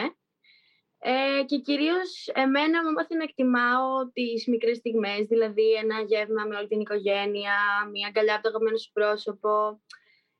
Πράγματα που δεν μπορούμε να κάνουμε τώρα συνεχώς, γιατί υπάρχουν ορισμένα άτομα που κινδυνεύουν. Οπότε για αυτούς πρέπει να μένουμε σπίτι και να τους προστατεύουμε και όχι μόνο για αυτούς, για όλους τους ανθρώπους, για να σταματήσει όλο αυτό το άσχημο κλίμα και οι θάνατοι και κάποια στιγμή να επανέλθουμε πίσω στο φυσιολογικό. Θέλω να περάσουμε σιγά σιγά στα ερωτήματα του κόσμου. Με βλέπετε τόση ώρα και παράλληλα προσπαθούμε να τα παρακολουθήσουμε. Είναι πάρα πολλά. Και θέλω να ξεκινήσουμε με κάποια σχόλια ε, που έχουν έρθει αναφορικά με τα όσα υπόθηκαν από την πλευρά σας για το σύστημα εκπαίδευσης, για το σύστημα τηλεκπαίδευσης, την απάντηση που ήρθε από το Υπουργείο Παιδείας, γιατί ενδεχομένως κάποιοι να μην έχουν δει όλη την συζήτηση και να μην έχουν καταλάβει και τη σημερινή συζήτηση. Θέλω παρακαλώ πολύ για να μπορέσω και εγώ να τα διαβάσω στον αέρα, να τα δούμε στην οθόνη μας και να ξεκινήσουμε με το πρώτο σχόλιο. Νομίζω είναι ένα σχόλιο και ένα ερώτημα. Θα με βοηθήσουν λίγο οι, οι συνάδελφοι για να μπορέσω να τα να τα θέσω και προς τους ε, συνομιλητές ή διαφορετικά να το βρω εντωμεταξύ το ε, ένα σχόλιο. Λοιπόν, το διαβάζω. Με μεγάλη απογοήτευση διαπίστωσα, είναι ανώνυμο, δεν υπογράφεται. Με μεγάλη απογοήτευση διαπίστωσα ότι η συζήτηση κατέληξε να είναι πολιτικοποιημένη εναντίον του Υπουργείου Παιδείας και όχι προς τη σωστή κατεύθυνση όπως αρχικά είχε επικοινωνηθεί. Κρίμα για το Ίδρυμα Σταύρος Νιάρχος, δεν το περίμενα αυτό. Το Υπουργείο Παιδείας έχει βήμα καθημερινά σε όλα τα μέσα με ανακοινώσεις, δελτία τύπου και εμφανίσεις της Υπουργού και των λοιπών στελεχών του Υπουργείου. Έχουμε λοιπόν, έχουμε λοιπόν ενημερωθεί εκτενώς από το σύνολο των εκπομπών για τις απόψεις του Υπουργείου. Στους διαλόγους θέλαμε να ακούσουμε τις απόψεις των παιδιών, τα οποία ήδη σας είπαν ότι δεν αρκούνται για την ενημέρωσή τους σε μία πηγή. Κακώς δεχτήκατε την παρέμβαση και αλλοιώσατε το χαρακτήρα των διαλόγων, κάκιστα, υπάρχει επίσημη καταγγελία της Ένωσης Πληροφορικών Ελλάδος για το θέμα της σύμβασης με τη ΣΥΣΚΟ. Δεν είναι δίκαιο να καλούνται τα παιδιά να απαντήσουν στο Υπουργείο, ενώ είναι θέμα ειδικών επιστημόνων. Λοιπόν, Μπορούσα να ξεκινήσω. θα μου επιτρέψετε να ξεκινήσω και να πω ότι ευχαριστούμε πάρα πολύ για το μήνυμα. Αυτό ακριβώς είναι η διάλογη, γιατί αυτή η ελευθερία θα μου επιτρέψετε να σας πω και ως ε, τηλεθεατής και ως ε, δημοσιογράφος δεν βρίσκεται τόσο εύκολα. Άρα είμαστε πάρα πολύ τυχεροί, διότι αυτή είναι η βασική και η θεμελιώδης αρχή της δημοκρατίας, να ακούγονται όλες οι απόψεις. Τώρα, έχετε μπερδευτεί όποιος ή όποια μας στέλνει το μήνυμα, διότι εδώ παρακολουθείτε μια συζήτηση η οποία δεν είναι ούτε του Υπουργείου Παιδείας, ούτε της Ένωσης Πληροφορικών Ελλάδος, ούτε γίνεται κάποια αντιπαράθεση σε κάποιο τηλεοπτικό παράθυρο. Αυτό που γίνεται είναι να έχετε στις οθόνες σας 11 έφηβους οι οποίοι θέτουν τα θέματα που τους απασχολούν. Έχουν λοιπόν το δικαίωμα και την ελευθερία και το βήμα να τοποθετηθούν όπως θέλουν.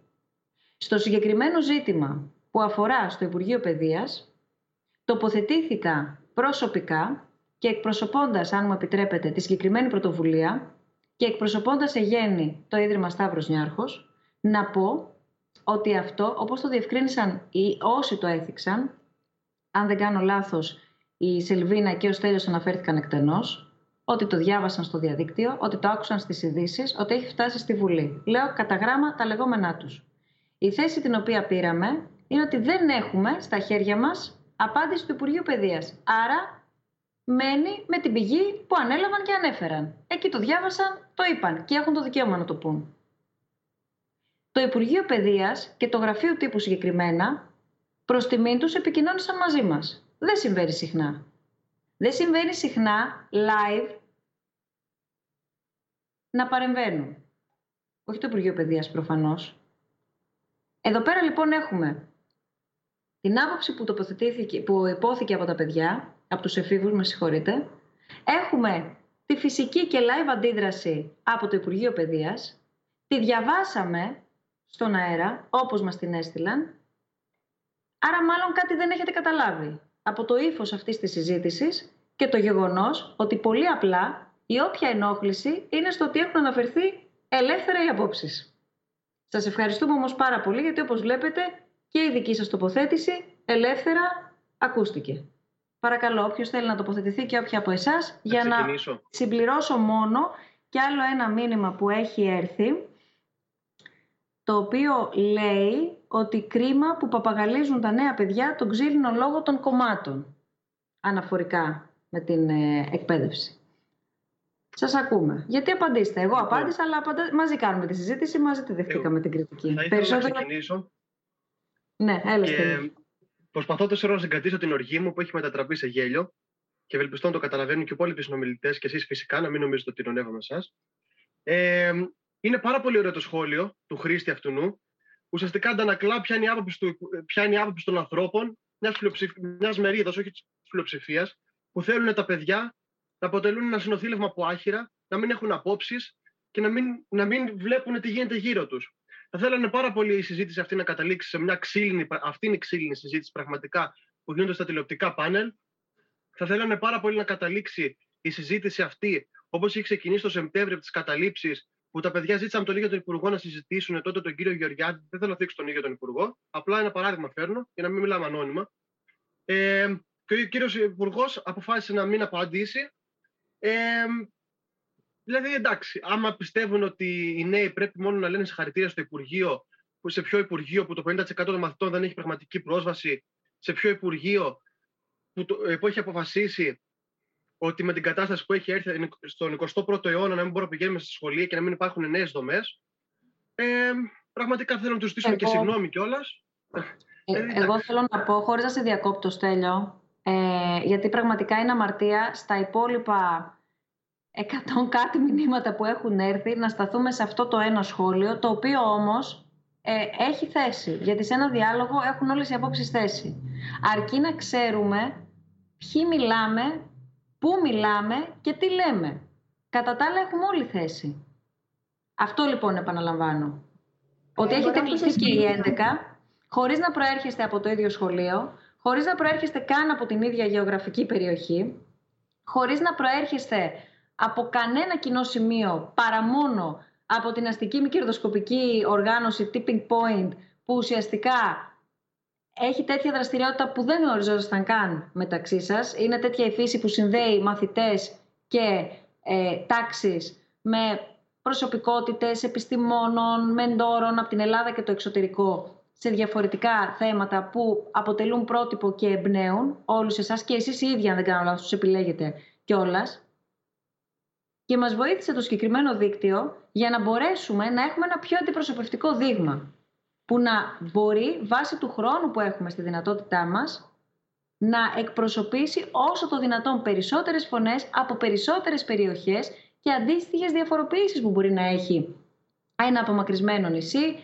με τα Γιάννενα, με την Ξάνθη, με την Καλιθέα, με το Μαρούσι, με την Κρήτη, τις ομοιότητες και τις διαφορές. Να δώσουμε το λόγο σε εσάς και να μιλήσετε. Έχετε λοιπόν την ελευθερία, εφόσον αναφέρθηκε το τι είπατε, πού το διαβάσατε, είναι εύλογα πια αντιληπτό και από έναν ενήλικα και από έναν ανήλικο ότι είναι πλήρως ξεκαθαρισμένο. Το ποιοι είστε, πώς μιλάτε, πού μιλάτε και τι λέτε.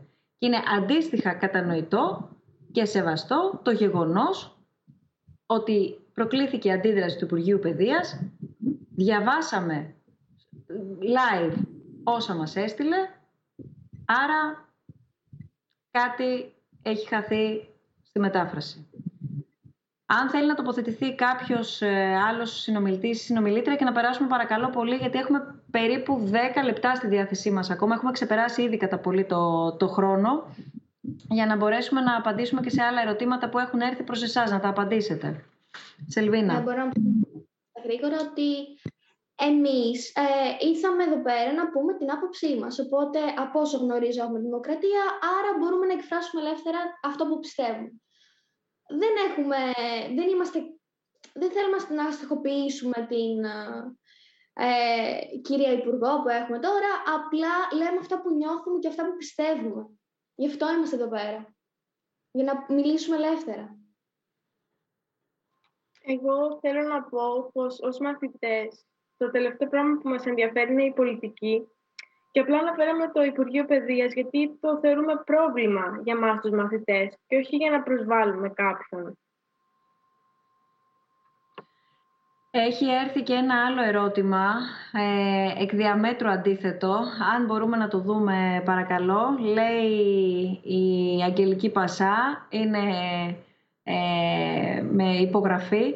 Χαίρομαι για τον αβίαστο λόγο των παιδιών και οι πολιτικοποιημένες ερωτήσεις και απαντήσεις κάποιων παιδιών είναι διάλογος και δημοκρατία. Μπράβο, εν πάση περιπτώσει, για τον διακριτικό συντονισμό. Ε, ε, από την αρχή θέλω να πω και να το επαναλάβω και είπα, το ξεκαθάρισα ότι θα γίνουμε κουραστικοί με αυτό. Η ατζέντα έχει τεθεί από τους προσκεκλημένους. Όποιος λοιπόν κατανόησε τον τίτλο της σημερινής μας συνάντησης θα έπρεπε να είναι λίγο καλύτερα προετοιμασμένος μιλάει η συγκεκριμένη γενιά. Μιλούν οι συγκεκριμένοι άνθρωποι. Μιλούν οι εκπρόσωποι της συγκεκριμένης γενιάς. Σαφές. Κατανοητό. Για όσα θέλουμε να, να ακούσουμε. Οι υπόλοιποι. Πάμε παρακαλώ πάρα πολύ να δούμε λίγο πιο γρήγορα μηνύματα για να μπορέσει να απαντήσει όποιος ή όποια από τους συνομιλητές θέλει. Να τα βλέπουμε κατευθείαν στην οθόνη για να, για να μπορούμε να απαντάμε. Λοιπόν, αναερώτημα απαντά και ένα ή μία από, από εσάς, για να προλάβουμε όσο το δυνατόν περισσότερα. Αναλαμβάνετε τη διακυβέρνηση της χώρας. Ποιες είναι οι πρώτες και οι σημαντικές ενέργειες τις οποίες προβαίνετε; Θα το έλεγε κανείς ένα κλισέ ερώτημα. Θέλω να πω ότι είναι ένα ερώτημα που γίνεται σχεδόν διαχρονικά σε νέους ανθρώπους, αλλά φαντάζομαι ότι ε, κάποια στιγμή και η νυν πολιτική και η προηγούμενη πολιτική κάποια στιγμή είχαν ερωτηθεί για κάτι αντίστοιχο ενδεχομένως όταν ήταν στην ηλικία τη δική σας. Οπότε για απαντήστε μας κι εσείς, μήπως αύριο μεθαύριο γίνει από εσάς κανένας πολιτικός, να σας έχουμε εδώ πέρα καταγεγραμμένους. Ε, μπορώ να απαντήσω εγώ; Ναι, Χασάν, σε ακούμε. Ε, εγώ προσωπικά θα άλλαζα το σύστημα εκπαίδευσης και όλα αυτά που είπαμε προηγουμένως για την εκπαίδευση. Διότι πιστεύω ότι οι νέοι, οι έφηβοι δηλαδή, είναι το μέλλον μιας χώρας. Αυτοί θα είναι που θα φέρουν τη χώρα σε καλύτερη θέση.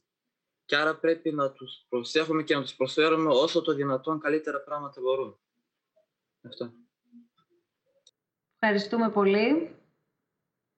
Έχουμε την επόμενη. Ποια η γνώμη των... Ε, την έχουμε Όχι, συγγνώμη. Ποια η γνώμη των ενήλικων μελών της γενιάς Z. Εγώ θα ήθελα τη γνώμη όποιου ή όποιας θέλει να τοποθετηθεί για εναλλακτικές μορφές τουρισμού. Λοιπόν, αυτό το ερώτημα έχει ενδιαφέρον γιατί ο τουρισμός είναι η βαριά βιομηχανία της χώρας μας. Γίνεται κάθε χρόνο πάρα πολύ μεγάλος λόγος στο πώς οι τουρίστες ήρθαν, πόσα έσοδα είχαμε με την πανδημία, πόσα χάσαμε, τι θα κάνουμε για να ανοίξει η χώρα, να ανοίξει με πιο ασφαλή τρόπο και ούτω καθεξής. Η χώρα οικονομικά λοιπόν βασίζεται στον τουρισμό. Πολύ μεγάλος λόγος γίνεται για το αν θα μπορούσε, χρόνια τώρα, αν θα μπορούσε να ανοίξει χρονικά ουσιαστικά η τουριστική περίοδος, γιατί είμαστε μια χώρα που έχουμε χειμώνα, καλοκαίρι επιλογές. Άρα θέλω να ακούσω μια-δυο απόψεις γύρω από το πώς βλέπετε και πώς θα βλέπατε τη διαχείριση του τουρισμού της χώρας μας.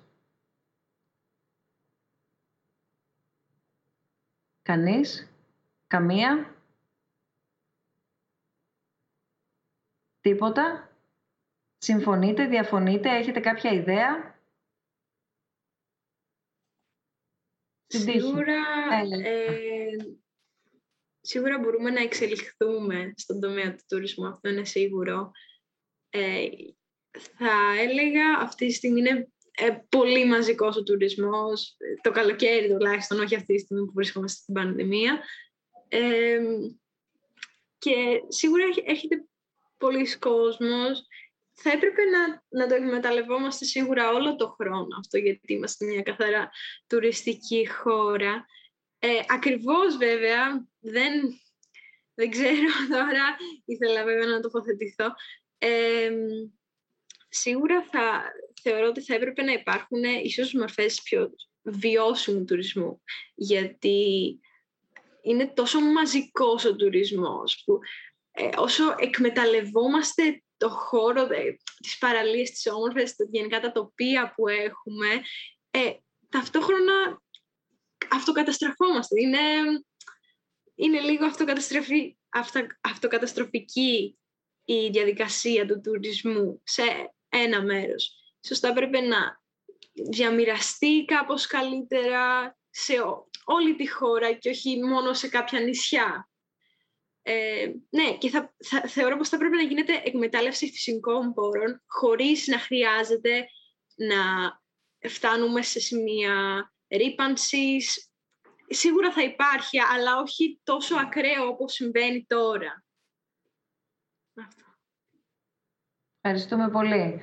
Ιωάννα, Επόμενη ερώτηση, τελείως διαφορετική. Ε, σχετικά, έχουμε αρκετά αναφερθεί, έχετε ήδη αναφερθεί σε εκπαιδευτικούς, κυβερνώντες και τα λοιπά. Θα ήθελα να πάμε στην επόμενη ερώτηση που στοχεύει και ε, εστιάζει μάλλον στους γονείς. Με ποιο τρόπο θέλετε ο γονιός να είναι δίπλα σας;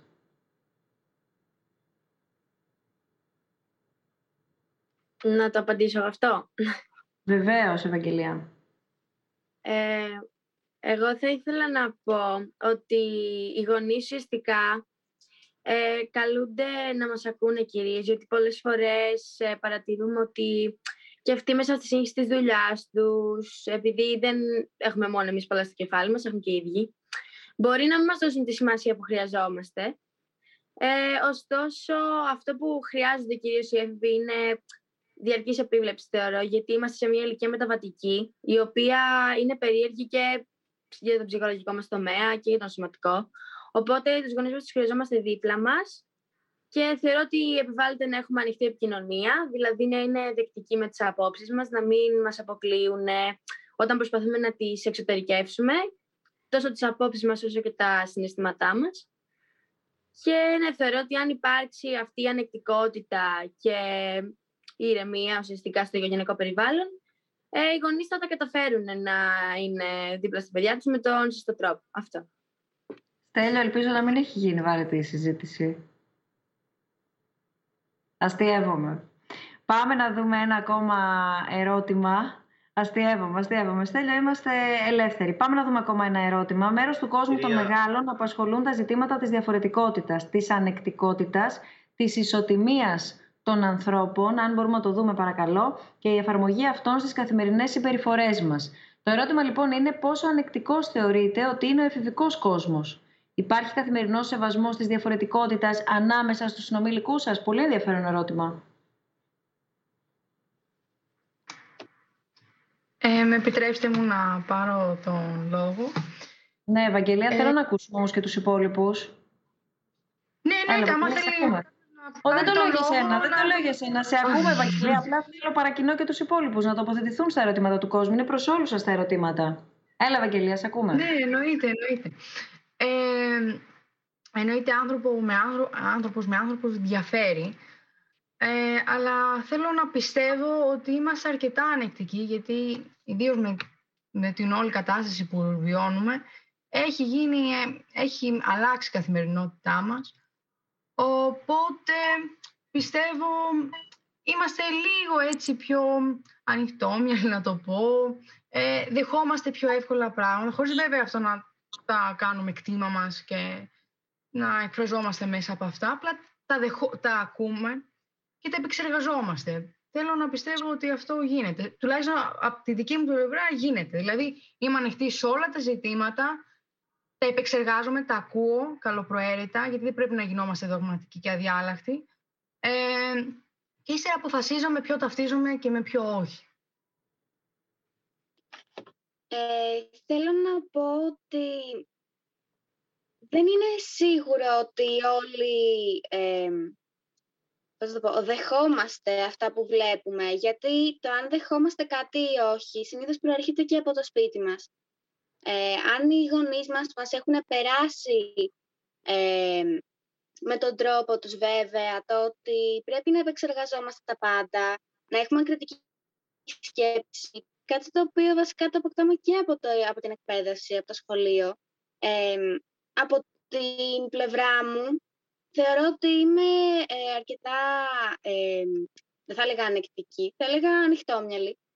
Ε, και αυτό νομίζω έχει επηρεαστεί και από τα social media, γιατί ε, βλέπεις καινούργια πράγματα, ε, κυρίως ε, στους δημόσιους λογαριασμούς που μπαίνεις ε, και κοιτάς, σκρολάρεις, ε, βλέπεις διαφορετικά είδη σήματος, ε, διαφορετικές ε, απόψεις σε διάφορα βίντεο που ποστάρουν πολλοί άνθρωποι, ε, διαφορετικές ε, αντιλήψεις γενικά, ε, πώς βλέπει ο άλλος ένα θέμα και πιστεύω ότι όλο αυτό συντελεί πολύ σε, στις απόψεις μας ως έφηβοι.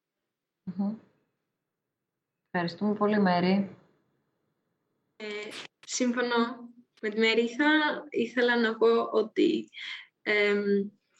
ενώ οι, οι, οι έφηβοι αυτή τη στιγμή που διαμορφώνουν τις απόψεις τους ε, και από ό,τι γνωρίζω τουλάχιστον με τις επαφές που έχω, θεωρώ πως είμαστε πιο ανεκτική γενιά από αυτές που έχουν περάσει.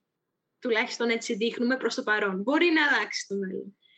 Ε, Παρ' όλα αυτά συνεχίζουν να υπάρχουν πολλοί στην ηλικία μας που αποφεύγουν να δεχτούν διαφορετικές απόψεις και σίγουρα δεν δέχονται διαφορετικά άτομα, να το πω έτσι, και τι υποστηρίζουν. Οπότε θα έλεγα ότι υπάρχει μια αντίθεση. Δεν είμαστε εντελώς σαν γενιά.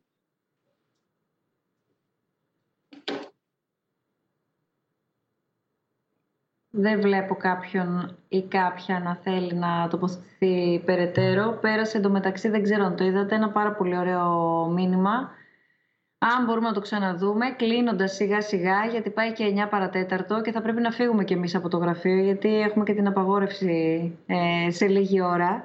Στα αλήθεια, στα αλήθεια, μπράβο στα παιδιά. Το σημαντικότερο όλων, ο γιος μου κάτσε δύο ολόκληρες ώρες να σας ακούσει. Ούτε υπερκινητικότητα, ούτε αδιαφορία.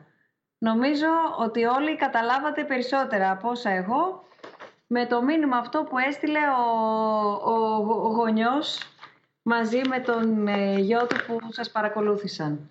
Θέλω να σας ευχαριστήσω πάρα πολύ για τη σημερινή συζήτηση που είχαμε και θέλω να ανανεώσουμε το ραντεβού μας και από κοντά όταν με το καλό περάσει όλη αυτή η συνθήκη και επιστρέψουμε στην κανονικότητα, πάλι με τα προβλήματά της, πάλι με τις παρεξηγήσεις της, ε, προσπαθώντας να, να συνομιλήσουμε και να συνυπάρξουμε και να ακούσουμε περισσότερο οι μεν τους δε.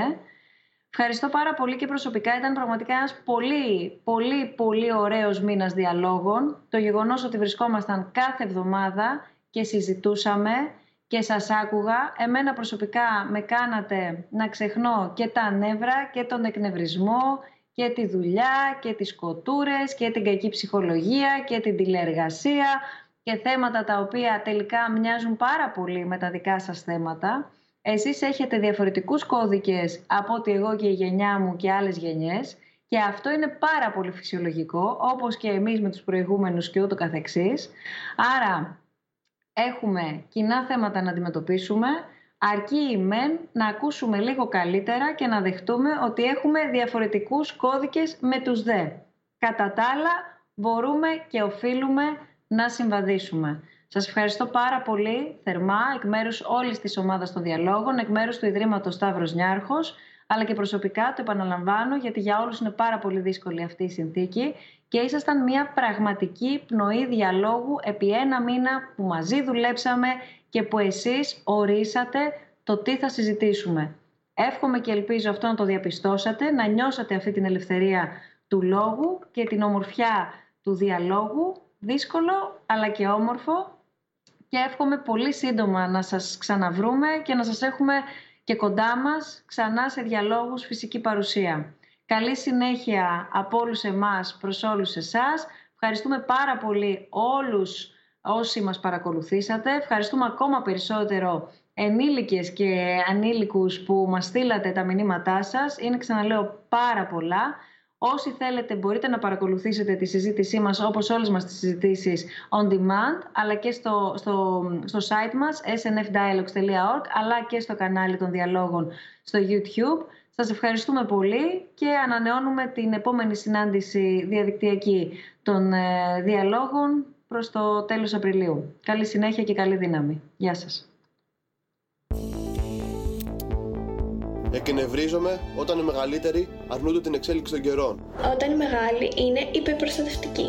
Μου τη πάει όταν οι μεγάλοι δεν μας ακούνε. Όταν οι μεγαλύτεροι έχουν συντηρητικές απόψεις και εναντιώνουν τις ιδέες των νέων. Όταν μας συμπεριφέρονται πότε λες και είμαστε μωρά και πότε λες και είμαστε συνομιλικοί τους. Το πιο συχνό κλισέ που ακούω από τους μεγάλους για τους νέους είναι ότι δεν σεβόμαστε τις απόψεις τους.